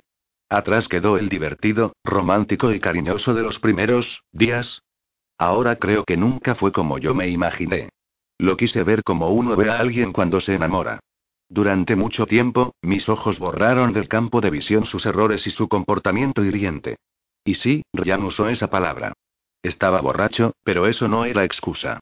No dijo no eres nadie para decirme, ni una mujer, que me habría molestado, pero no de aquella manera. Dijo Zorra. Me llamó zorra. La zorra de su mujer. Apreté los dedos contra el volante y, tratando de escapar de su presencia durante un momento, cerré los ojos, con el coche a toda velocidad avanzando por la autopista. Sentí la vibración del coche deslizándose sobre el asfalto, el sonido de otros vehículos que me acompañaban en la carretera, algunas luces iluminando la oscuridad de mis párpados. Aquellos destellos, naranjas y rojos, se mecían sobre mis ojos como una melodía majestuosa, un concierto de luces privado y a punto de terminar en cualquier momento inesperado. No sé por qué lo hice. A veces es el cuerpo el que te pide a gritos una escapatoria y encuentra el camino que cree que necesitas. Deseas tanto escapar de los problemas que una solución desesperada te parece la única, pero, en aquel vuelo de unos instantes en que mi mente esperó un golpe que acabase con todo, un choque frontal, un salto al vacío, una caída al mar, descubrí que incluso en la más absoluta oscuridad, había cosas de mi vida que brillaban. Pero cuando abrí los ojos, ya era tarde. El parachoques estaba rozando el quitamiedos, creando chispas que iluminaban el frontal del vehículo. Reaccioné dando un volantazo en la otra dirección, haciendo que nuestro coche golpease a otro que circulaba en el carril de al lado. Zigzagué, esquivando el quitamiedos y evitando volver a golpear al otro coche, hasta que conseguí enderezar y frenar. Ryan, que tras haberme llamado zorra se había echado hacia atrás para dormir, gritó asustado en cuanto nuestro coche golpeó aquel Ford azul con matrícula de Nevada. Estuve una hora parada en la carretera, rellenando los papeles del seguro, mientras Ryan, borracho, hacía un drama con lo que había pasado. Él se había abierto la ceja, al golpearse contra la puerta, y yo, mientras rellenaba los formularios, no paraba de pensar en qué viva me había sentido con la adrenalina del momento. Ryan me había ido matando poco a poco, acabando conmigo, con mis ilusiones y mi energía interior, y aquellos instantes en que todo podría haber acabado fueron un nuevo comienzo para mí. Al llegar a casa, aún sentía la vibración del volante en la yema de mis dedos. Sentí un dolor punzante en la mano y descubrí un pequeño corte en la muñeca. La sangre estaba manchando la manga de mi blusa, pero me dio igual. Me la había regalado Ryan en mi último cumpleaños. Él ya había subido la escalera a la primera planta y se había metido en el cuarto. En toda la noche ni siquiera me había preguntado si me había hecho daño. Me quedé abajo, en silencio, mirándome la sangre en la muñeca. Me observé en el espejo de pie que teníamos en el salón, un monumental espejo de dos por dos, el único de la casa en el que podía verme entera y, por primera vez en mucho tiempo, me gusté. Tenía un poco de sangre seca en la barbilla, seguramente me habría manchado al tocarme la cara, y el hombro algo dolorido. Me fijé en mis piernas delgadas, en mi silueta de corredora, en mi mirada decidida. Iba a cambiarlo todo. Caminé por el salón, oscuro y monumental. Sobraban metros por todas partes, y miré a través del ventanal hacia la calle. Vivíamos en un barrio dispuesto a convertirse en lo mejor de Los Ángeles, pero si te fijabas bien, te dabas cuenta de que todas las casas de la calle seguían deshabitadas. Y entonces lo vi. Junto a un árbol, a dos casas de la nuestra, la silueta de una persona permanecía inmóvil, mirando en mi dirección. Un escalofrío me recorrió la nuca. Estuve a punto de llamar a Ryan, pero me di cuenta de que estaba tan borracho que no haría nada. Fijé la vista en ella, pero estaba tan oscuro, tan solo iluminada por la luz de la luna, que era imposible ver más allá de un borrón negro sobre la acera. Pensé que quizá no fuese una persona, sino tal vez un conjunto de sombras que coincidían con la forma de una persona, pero entonces hizo algo que me dejó helada. Alzó una mano en una especie de saludo. Permaneció así unos instantes, con la mano en alto, esperando una reacción por mi parte, pero entonces escuché la voz de Ryan gritando desde el dormitorio. ¿Vienes a la cama de una puñetera vez? Suspiré durante un segundo, cerrando los ojos y, cuando los volví a abrir, la silueta había desaparecido. Capítulo 32 James Black-Imposible. 1975. James se quedó inmóvil bajo el marco de la puerta al ver a Paula en el interior de la habitación. Profesora X. Gritó sorprendido, para acto seguido lamentarse por haber alzado la voz demasiado. Entró rápido, cerró la puerta, deseando que nadie lo hubiese escuchado. Está loca. Como la vean aquí, la despedirán. Paula, que estaba sentada en la cama de James, se levantó y caminó hacia él. James se quedó inmóvil, sin saber qué hacer. Deberías haberme esperado, susurró Paula. Un hombre siempre debería esperar a una mujer con la que ha quedado el tiempo que haga falta. James se dio cuenta de que Paula tenía los ojos rojos, como si hubiese estado llorando hasta unos momentos antes. Profesora, yo, lo, lo siento. La esperé, lo juro. La esperé más de media hora. Pensé que no vendría, le juro que la esperé. No me llames profesora. Me hace sentir, lejana. Me hace sentir sola. Lo siento, yo, usted, quiero decir, tú, James se dio cuenta de que le era muy difícil expresarse sin equivocarse. Paula, ¿qué quiere de mí? La profesora se tocó el pelo y tragó saliva. Sabía que estaba a punto de cruzar una línea complicada y para la que no había vuelta atrás. Si se lanzaba al vacío una vez más, si se entregaba de aquella manera a la idea de volver a divertirse, aunque solo fuese por el morbo de hacer algo prohibido, sabía que estaría perdida para siempre. Si lo besaba en el cuarto, a solas, sabía que le costaría frenarse ante lo que podría venir después. Y por eso lo hizo.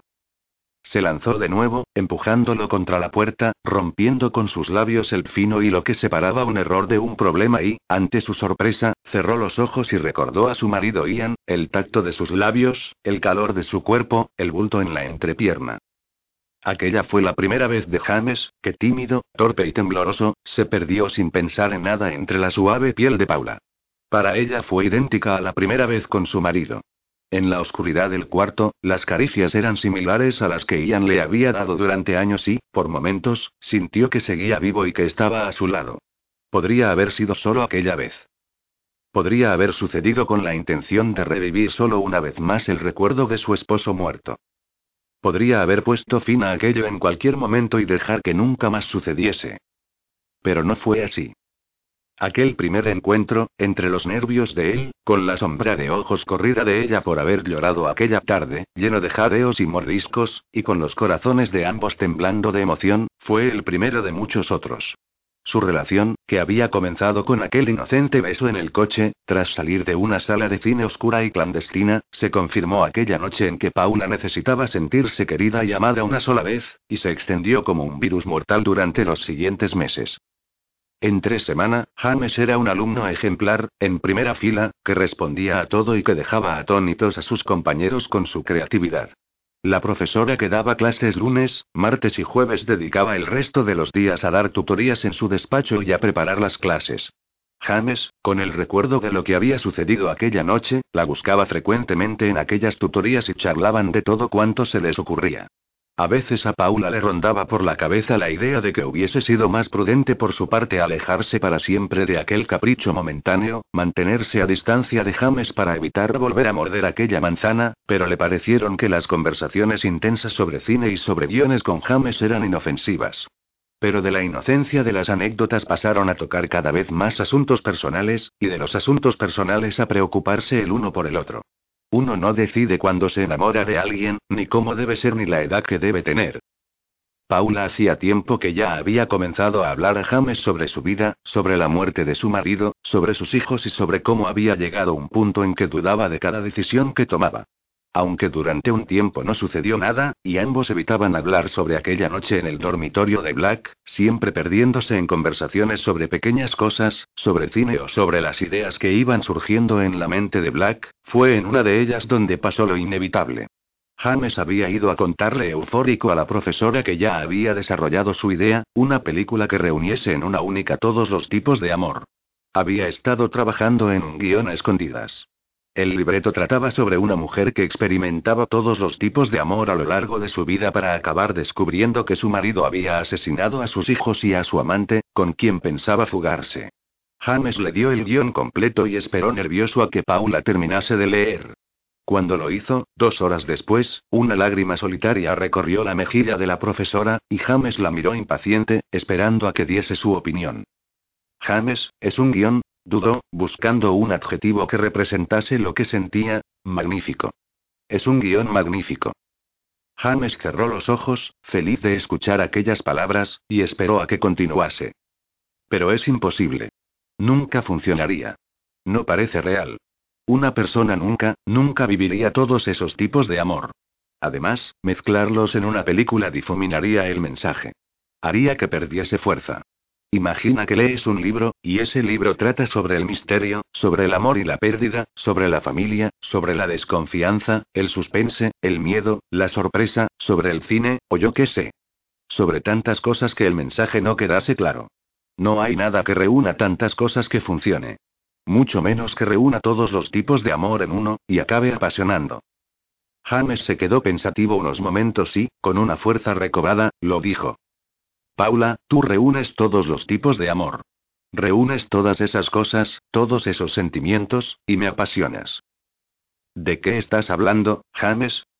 respondió Paula, sorprendida. Una parte de ella esperaba que James no continuase por allí, pero antes de que tuviese tiempo de retractarse de su pregunta, James comenzó a argumentar. Lo que oyes, Paula. Tú tienes dentro todos los tipos de amor. El amor perfecto, el que sientes por tu marido. El amor incondicional, el que sientes por tus hijos. El amor moribundo, el que sientes por ti misma. El amor prohibido, el que sientes por mí. El amor pasional, el que me hace sentir a mí. Y mucho más. El suspense de cuando sucederá algo más entre nosotros, el miedo a que alguien nos descubra besándonos, el misterio porque nunca sé qué estás sintiendo en realidad. La profesora se quedó boquiabierta y James, que hasta entonces había estado conteniendo la pasión que sentía en su interior, la agarró con fuerza por la cintura y la besó contra una estantería llena de libros sobre cine. Hicieron el amor entre montañas de trabajos entregados por los alumnos y por el propio Black, y cuando terminaron, ninguno se disculpó por lo que había pasado. El despacho de la profesora se encontraba al final de un pasillo de una de las plantas altas del Melnitz Hall, en una zona poco accesible y escasamente frecuentada por nadie que no fuese ella. Aquella ubicación privilegiada en un lugar oculto del complejo fue lo que propició que su pasión fuese creciendo en intensidad y frecuencia. Dejó de importar el miedo a que los descubriesen, las represalias por un posible despido o una expulsión de la universidad. Ya no se buscaban solo en el campus, comenzaron a quedar también en las cafeterías o cines del centro de la ciudad. Una tarde, la profesora X esperó a James en su despacho, como siempre hacía, pero esta vez con una sonrisa impaciente. Cuando llegó James, la saludó con un beso, y ella, rápidamente, añadió como si fuese un saludo. Tengo una cosa para ti. ¿Qué dices? No me tienes que regalar nada. Me hacía ilusión que alguien le diese uso. Pero Paula, no, no hace falta. Es eso de ahí, dijo, señalando una gran maleta verde de plástico. James, con cuidado, se acercó a Paula, abrazándola y besándola de nuevo. ¿Qué es? ¿Estás loca? No necesito nada. Si necesitas una cosa, respondió Paula, con una sonrisa que recorría toda su cara. Sin ella no serás nadie. James se agachó y, con su mano derecha, acarició el canto de la maleta, y una plaquita metálica con una inscripción que leyó en un susurro. Tú y yo siempre estaremos fundidos a blanco. Era de Ian, mi marido. James contuvo el aliento, hasta que por fin se lanzó a abrir los cierres metálicos. Al levantar la tapa, se quedó de piedra al ver que se trataba de una cámara Reflex 35, y ella, con el corazón latiéndole con intensidad, añadió. Se la compró un par de años antes de morir. Decía que algún día quería grabar una película. Nunca llegó a usarla. Se murió antes. Quiero que la tengas tú, James Black. Quiero que James Black se convierta en director. Vas a ser uno de los grandes. Paula, yo, no, no puedo aceptarla. Solo tengo una única condición. James se levantó, sin saber cómo agradecérselo. Lo que sea, dijo. Quiero ser la actriz de tu película. Capítulo 33 Ryan. Pequeñas mentiras. 26 de septiembre de 2015. Dos días desaparecida. ¿Cómo que estuvo aquí anoche? Grité a Black. El corazón me iba a estallar. Necesitaba respuestas. Si era verdad lo que James decía, todo estaba a punto de acabar. Miranda estaba bien, y aparecería en cualquier momento por casa. Pero, ¿acaso me podía fiar de lo que decía Black? Su mente estaba fallando. Desde la última noche, cuando perdió el norte por no encontrar su película, tenía la sensación de que el gran James Black se estaba marchando al abismo de la indiferencia. Anoche, sí. Estuvo ahí sentada, donde estás tú. Estaba, se paró para pensar, estaba distinta. ¿Qué diablos estás diciendo, James? No sabía si creerle, pero la verdad es que sonaba demasiado convincente. Y, además, ¿para qué me mentiría en algo así? No tendría sentido. Decía que lo iba a contar todo. Sabe todo lo que pasó con Paula. No me preguntes cómo, pero lo sabe. Su muerte, mi relación con ella, estoy, acabado. Ayer. ¿Eso fue anoche? En realidad me importaba poco lo que creyese Black que le pasaría a su imagen. Si su relación con la fallecida Paula X trascendía a la prensa, yo no estaba muy seguro de lo que ocurriría. Un pasado oscuro, o una muerte traumática, había sido un patrón común en las mentes más creativas del planeta. No, no sé. Creo que sí. James, amigo, escúchame. Esto es importante. ¿Cuándo viste a Miranda por última vez? Vino ayer. Sí, ayer. Estaba muy enfadada, diciendo que yo ocultaba cosas y que te protegía a ti con las tuyas. Yo no te protejo de nada. Tú eres trigo limpio. Yo veo esas cosas en los ojos. Eres buena gente, Ryan. ¿Qué tendría que ocultar de ti? No sabía por qué, pero algo no me terminaba de encajar en cómo estaba hablando. James, amigo, ¿estás seguro de lo que estás diciendo? Segurísimo. Llevaba ese vestido amarillo de la fiesta de hace un par de meses. Qué guapa iba. Guapísima. ¿Cómo? ¿El vestido amarillo? Sabes que siempre he pensado que Miranda es la mujer perfecta, ¿verdad? Inteligente, independiente y atractiva. Tiene las tres cualidades que siempre he buscado en una mujer. Aquello me dejó helado, e hizo que me diese de bruces con la realidad. Reconocí esa frase al instante. Inteligente, independiente y atractiva. Las palabras de Black parecieron transportarme al Steak, dos días atrás, cuando fui a verlo antes de partir hacia Eden Springs. Fue ese pequeño gesto, unido a que mencionase que Miranda llevaba el vestido amarillo, lo que me abrió los ojos y me hizo darme cuenta, sin duda, de que la mente de Black estaba fallando y había comenzado a mezclar recuerdos. ¿Desde cuándo le ocurría esto? De pronto me vino a la mente todas las veces en las que pensaba que James Black se estaba volviendo un excéntrico, un genio alternativo, cuando en realidad estaba perdiendo la cabeza.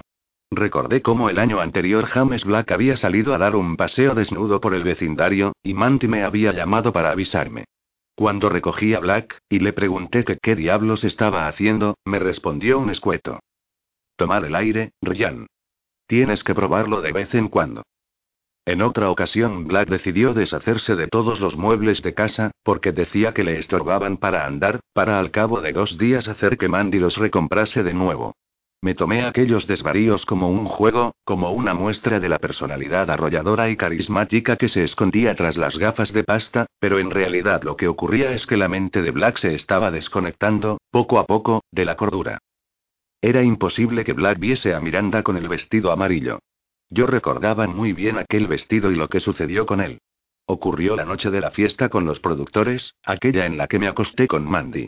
Estuvimos todo el trayecto en coche a casa en silencio, escuchando una emisora de jazz, de esas que llenan el vacío de una conversación incómoda. Yo no sabía cómo iniciar una conversación sin que los destellos grisáceos de la piel de Manti me golpeasen la memoria. Ha estado bien, dije, al dejar las llaves sobre la bandejita metálica que había en la entrada. Miranda no me respondió. Pasó por mi lado como un fantasma. Mientras andaba, tiró los zapatos a un lado y caminó descalza en dirección al sofá. ¿Te pasa algo? Insistí. Una parte de mí deseaba que no dijese nada en relación con Mandy, que no se hubiese enterado. Pero otra parte, mi parte asquerosa, como la llamaba ella cuando discutíamos. Ya sale tu parte asquerosa, seguía enfadado con ella por hacerme sentir que no valía nada. Volvió a ignorarme. Se fue a la cocina, abrió la vinoteca y, para mi sorpresa, comenzó a descorchar el Chiteaula Tour de 1984. Me quedé helado. Llevábamos años guardando aquella botella con la esperanza de brindar con ella cuando consiguiésemos firmar un gran proyecto. Llevábamos años mirándola con ilusión, y siempre que enviábamos algún guion a un productor, nos acercábamos al cristal que mantenía la botella a la temperatura perfecta y lo chasqueábamos un par de veces con nuestras alianzas de casados. Era un gesto que nos debía dar suerte y que parecía unirnos a un objetivo común. Al verla agarrar la botella sin cuidado, y clavar en su corcho el abridor, un escalofrío me recorrió todo el cuerpo. ¿Qué haces? Grité, corriendo en su dirección. ¿Estás loca? Cuando llegué a su lado, e intenté arrebatársela, sentí cómo la agarraba con fuerza con su mano izquierda. Ni siquiera levantó la vista hacia mí. Su pelo rojizo cubría su cara y no podía verla bien, pero detrás de aquella ligera cortina sentí que estaba llorando. Ya es hora de celebrar que las cosas van a cambiar, dijo, en un susurro casi imperceptible. Estaba enfadada, pero dudaba que se hubiese dado cuenta de lo que había pasado con Mandy. ¿Qué te pasa? ¿Acaso se te ha ido la cabeza? Dame esa botella. De pronto, se giró hacia mí y vi sus ojos oscuros tristes cubiertos de lágrimas. La sombra de ojos se le había corrido hacia los bordes, tenía los labios apretados de impotencia. ¿También me vas a quitar esto? ¿No has tenido suficiente con quitármelo todo? Creo que en la fiesta has bebido demasiado, Miranda, le dije. Dame esa botella. Vale varios miles. Se giró y clavó en ella el sacacorchos. Quita. Le grité. No sé cómo ocurrió. No sé qué me hizo hacerlo. Un instante después, para mi sorpresa, descubrí a Miranda mirándome asustada desde el suelo, con el labio lleno de sangre y el vestido amarillo rasgado a la altura del pecho, dejando al descubierto la copa de su sujetador negro. No, yo, Miranda. Aquella mirada. Aquellos ojos temblorosos. Si cierro los ojos los puedo ver delante de mí, diciéndome lo asqueroso que fui. Se levantó sin decir ni una palabra y apartó mi mano de un guantazo en cuanto fui a tocarla para pedirle perdón. Ni se te ocurra. Se fue en dirección al cuarto y a la mañana siguiente vi que en el cubo de basura estaba el vestido amarillo que yo le había destrozado la noche anterior. Yo mismo tiré la basura con el vestido dentro del contenedor por la noche. James Black seguía delante de mí, afectado, esperando que le dijese por qué se estaba equivocando y por qué era imposible que Miranda tuviese el vestido amarillo. Iba a decirle a mi amigo que quizá era hora de buscar ayuda profesional para frenar el avance implacable de la demencia senil, pero no pude.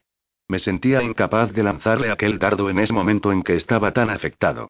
Mi teléfono comenzó a sonar y Black me hizo un gesto para que no me preocupase y atendiera la llamada. Al ver quién era, me levanté y me fui hacia la cocina para que Black no escuchase la conversación. Señor Uff. Soy la inspectora Salinger. Inspectora, ¿Está todo bien? ¿Alguna novedad? Todo sigue su curso, señor Uff. No puedo decirle mucho más.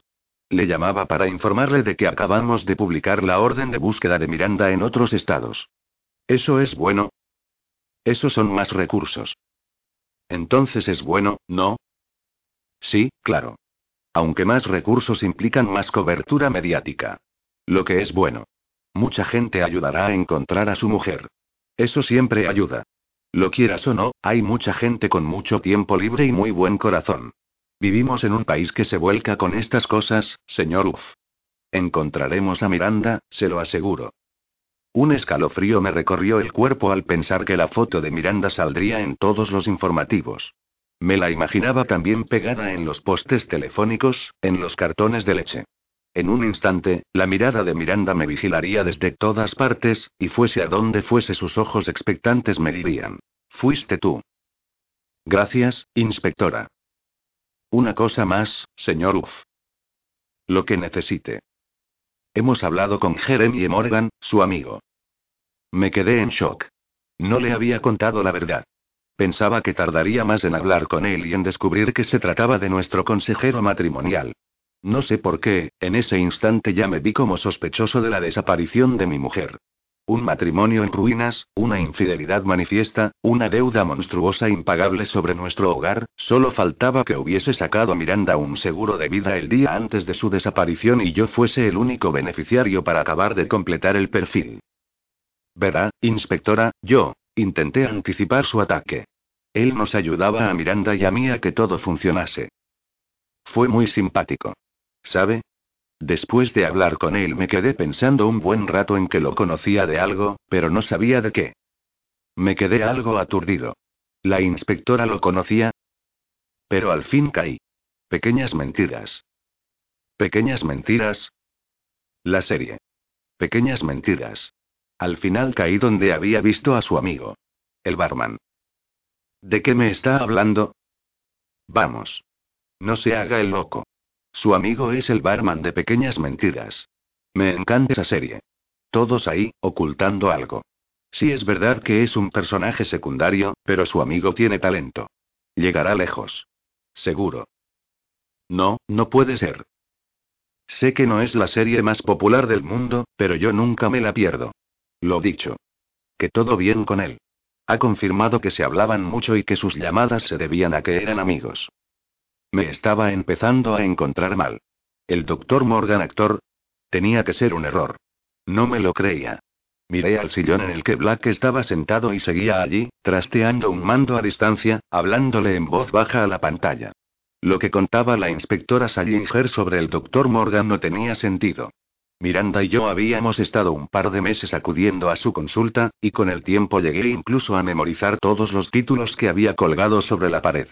La idea de que fuese un actor en su tiempo libre, entre consulta y consulta, me sobrevoló la cabeza, pero tampoco terminaba de encajarme. ¿Por qué una persona que cobraba a 300 dólares la hora, con estudios en Harvard, Cambridge y Nueva York, se prestaría a hacer de secundario en una serie de bajo presupuesto? Algo no encajaba, pero no sabía ver el qué.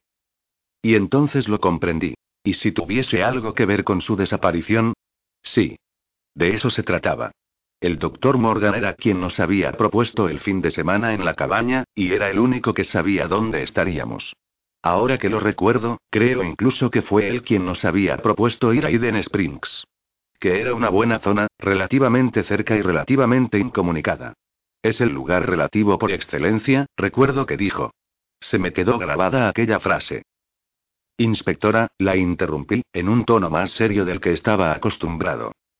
Me iba a lanzar al vacío sin paracaídas. Dígame. Dudé durante un momento, con el corazón latiéndome con fuerza. Señor Uz. Me di cuenta de que en cuanto lo dijera todo cambiaría, pero había llegado un punto en que ya nada me importaba más que encontrar a Miranda. No le he contado toda la verdad. Capítulo 34 Miranda Miedo y Venganza. La imagen de aquella silueta oscura no se me borró de la mente durante los siguientes días, pero no le hablé de ella a Ryan. Dudaba de nuestra relación y de que realmente fuésemos una buena pareja. Estábamos atados el uno al otro por aquella casa, atrapados en el pago de la hipoteca y, sinceramente, me daba miedo equivocarme. ¿Qué iba a hacer? ¿Estaba dispuesta a marcharme y acabar con todo? Intenté buscar el punto en que había dejado de quererlo. Me costaba encontrar el momento en que se había difuminado nuestro amor de los primeros días, transformándose en un cariño cómplice, para acabar sintiendo verdadera indiferencia. Es verdad que pasábamos mucho tiempo juntos, al fin y al cabo compartíamos profesión y, en ese aspecto, nos apoyábamos mucho el uno en el otro. Yo escribía guiones de anuncios, él de cortos o películas que nunca se producirían. Muchas veces escribíamos juntos e intercambiábamos ideas de guiones, o él me lanzaba alguna frase original para el anuncio de algún detergente o lo que fuera que tocase.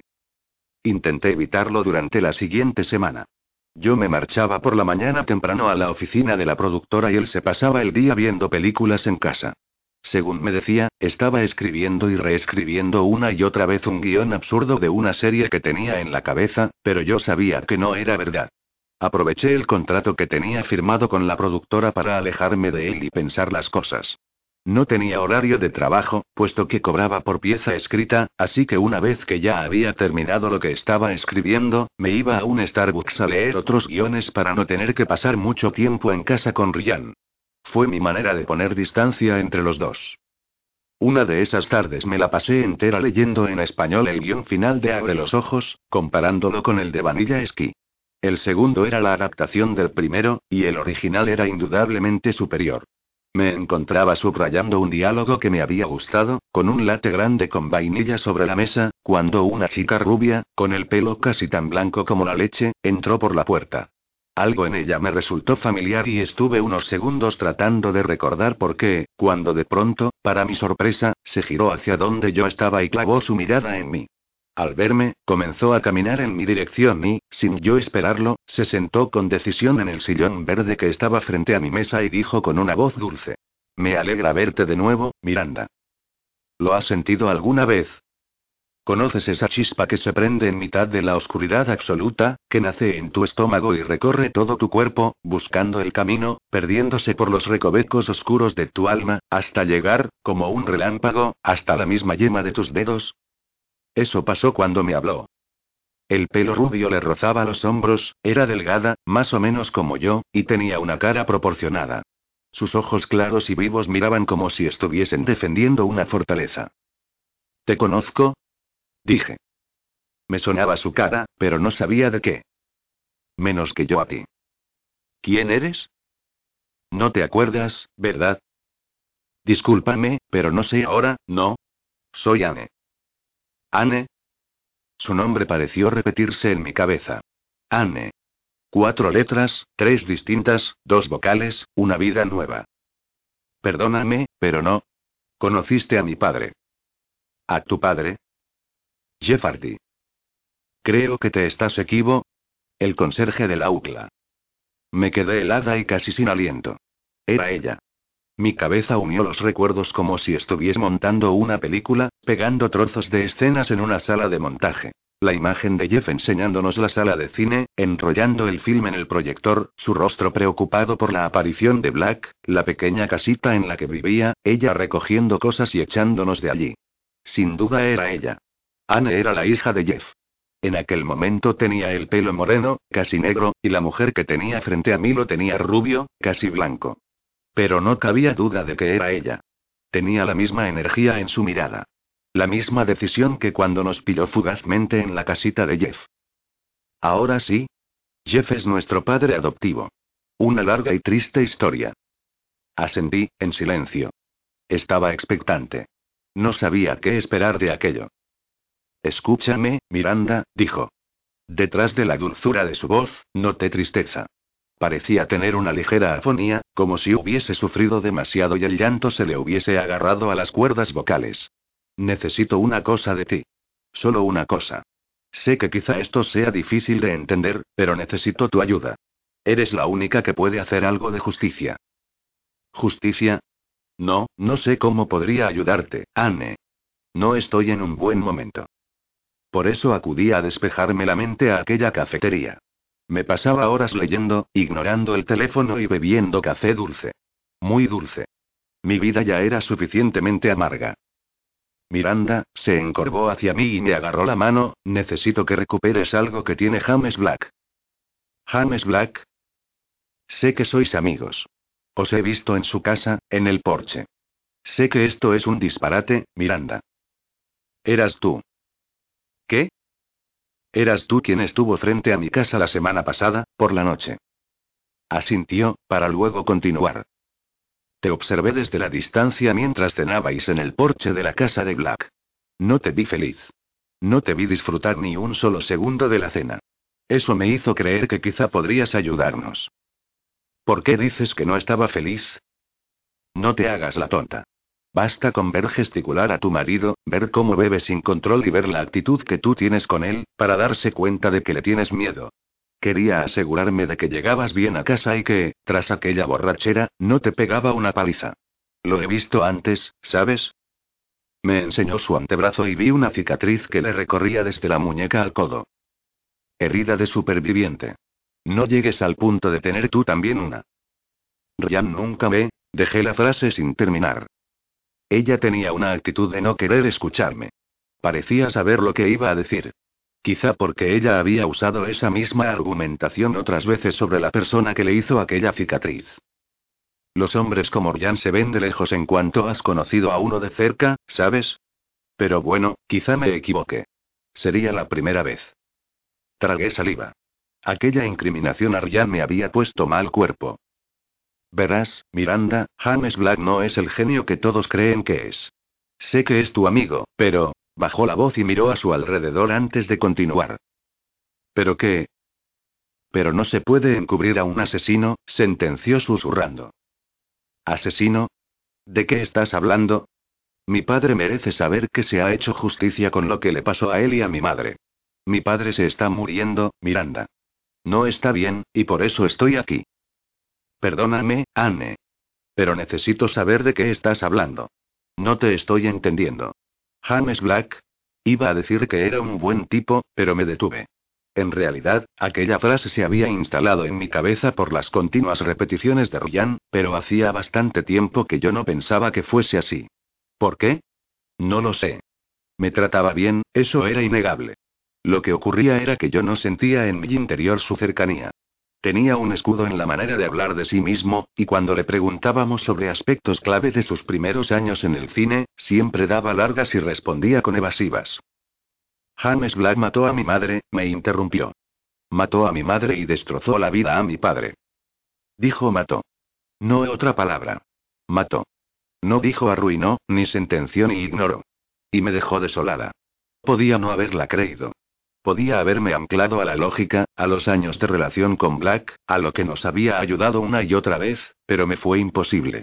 Su mirada intensa, sus ojos claros, la fina película de humedad que creció en ellos hasta estallar en una simple, triste y perfecta lágrima, hicieron que mi mundo entero explotase en el tiempo que tardó aquella lágrima en recorrer su cara. La creí.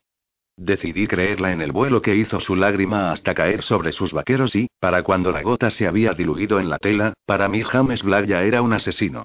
Me dolió pensar así, no lo voy a negar, pero una sensación de asco me invadió al recordar todas las veces que lo había abrazado al despedirme de él, todas las veces que había reído con sus chistes o que había visto sus películas con verdadero entusiasmo. En un instante, al recordar la cara de Black me dieron ganas de vomitar.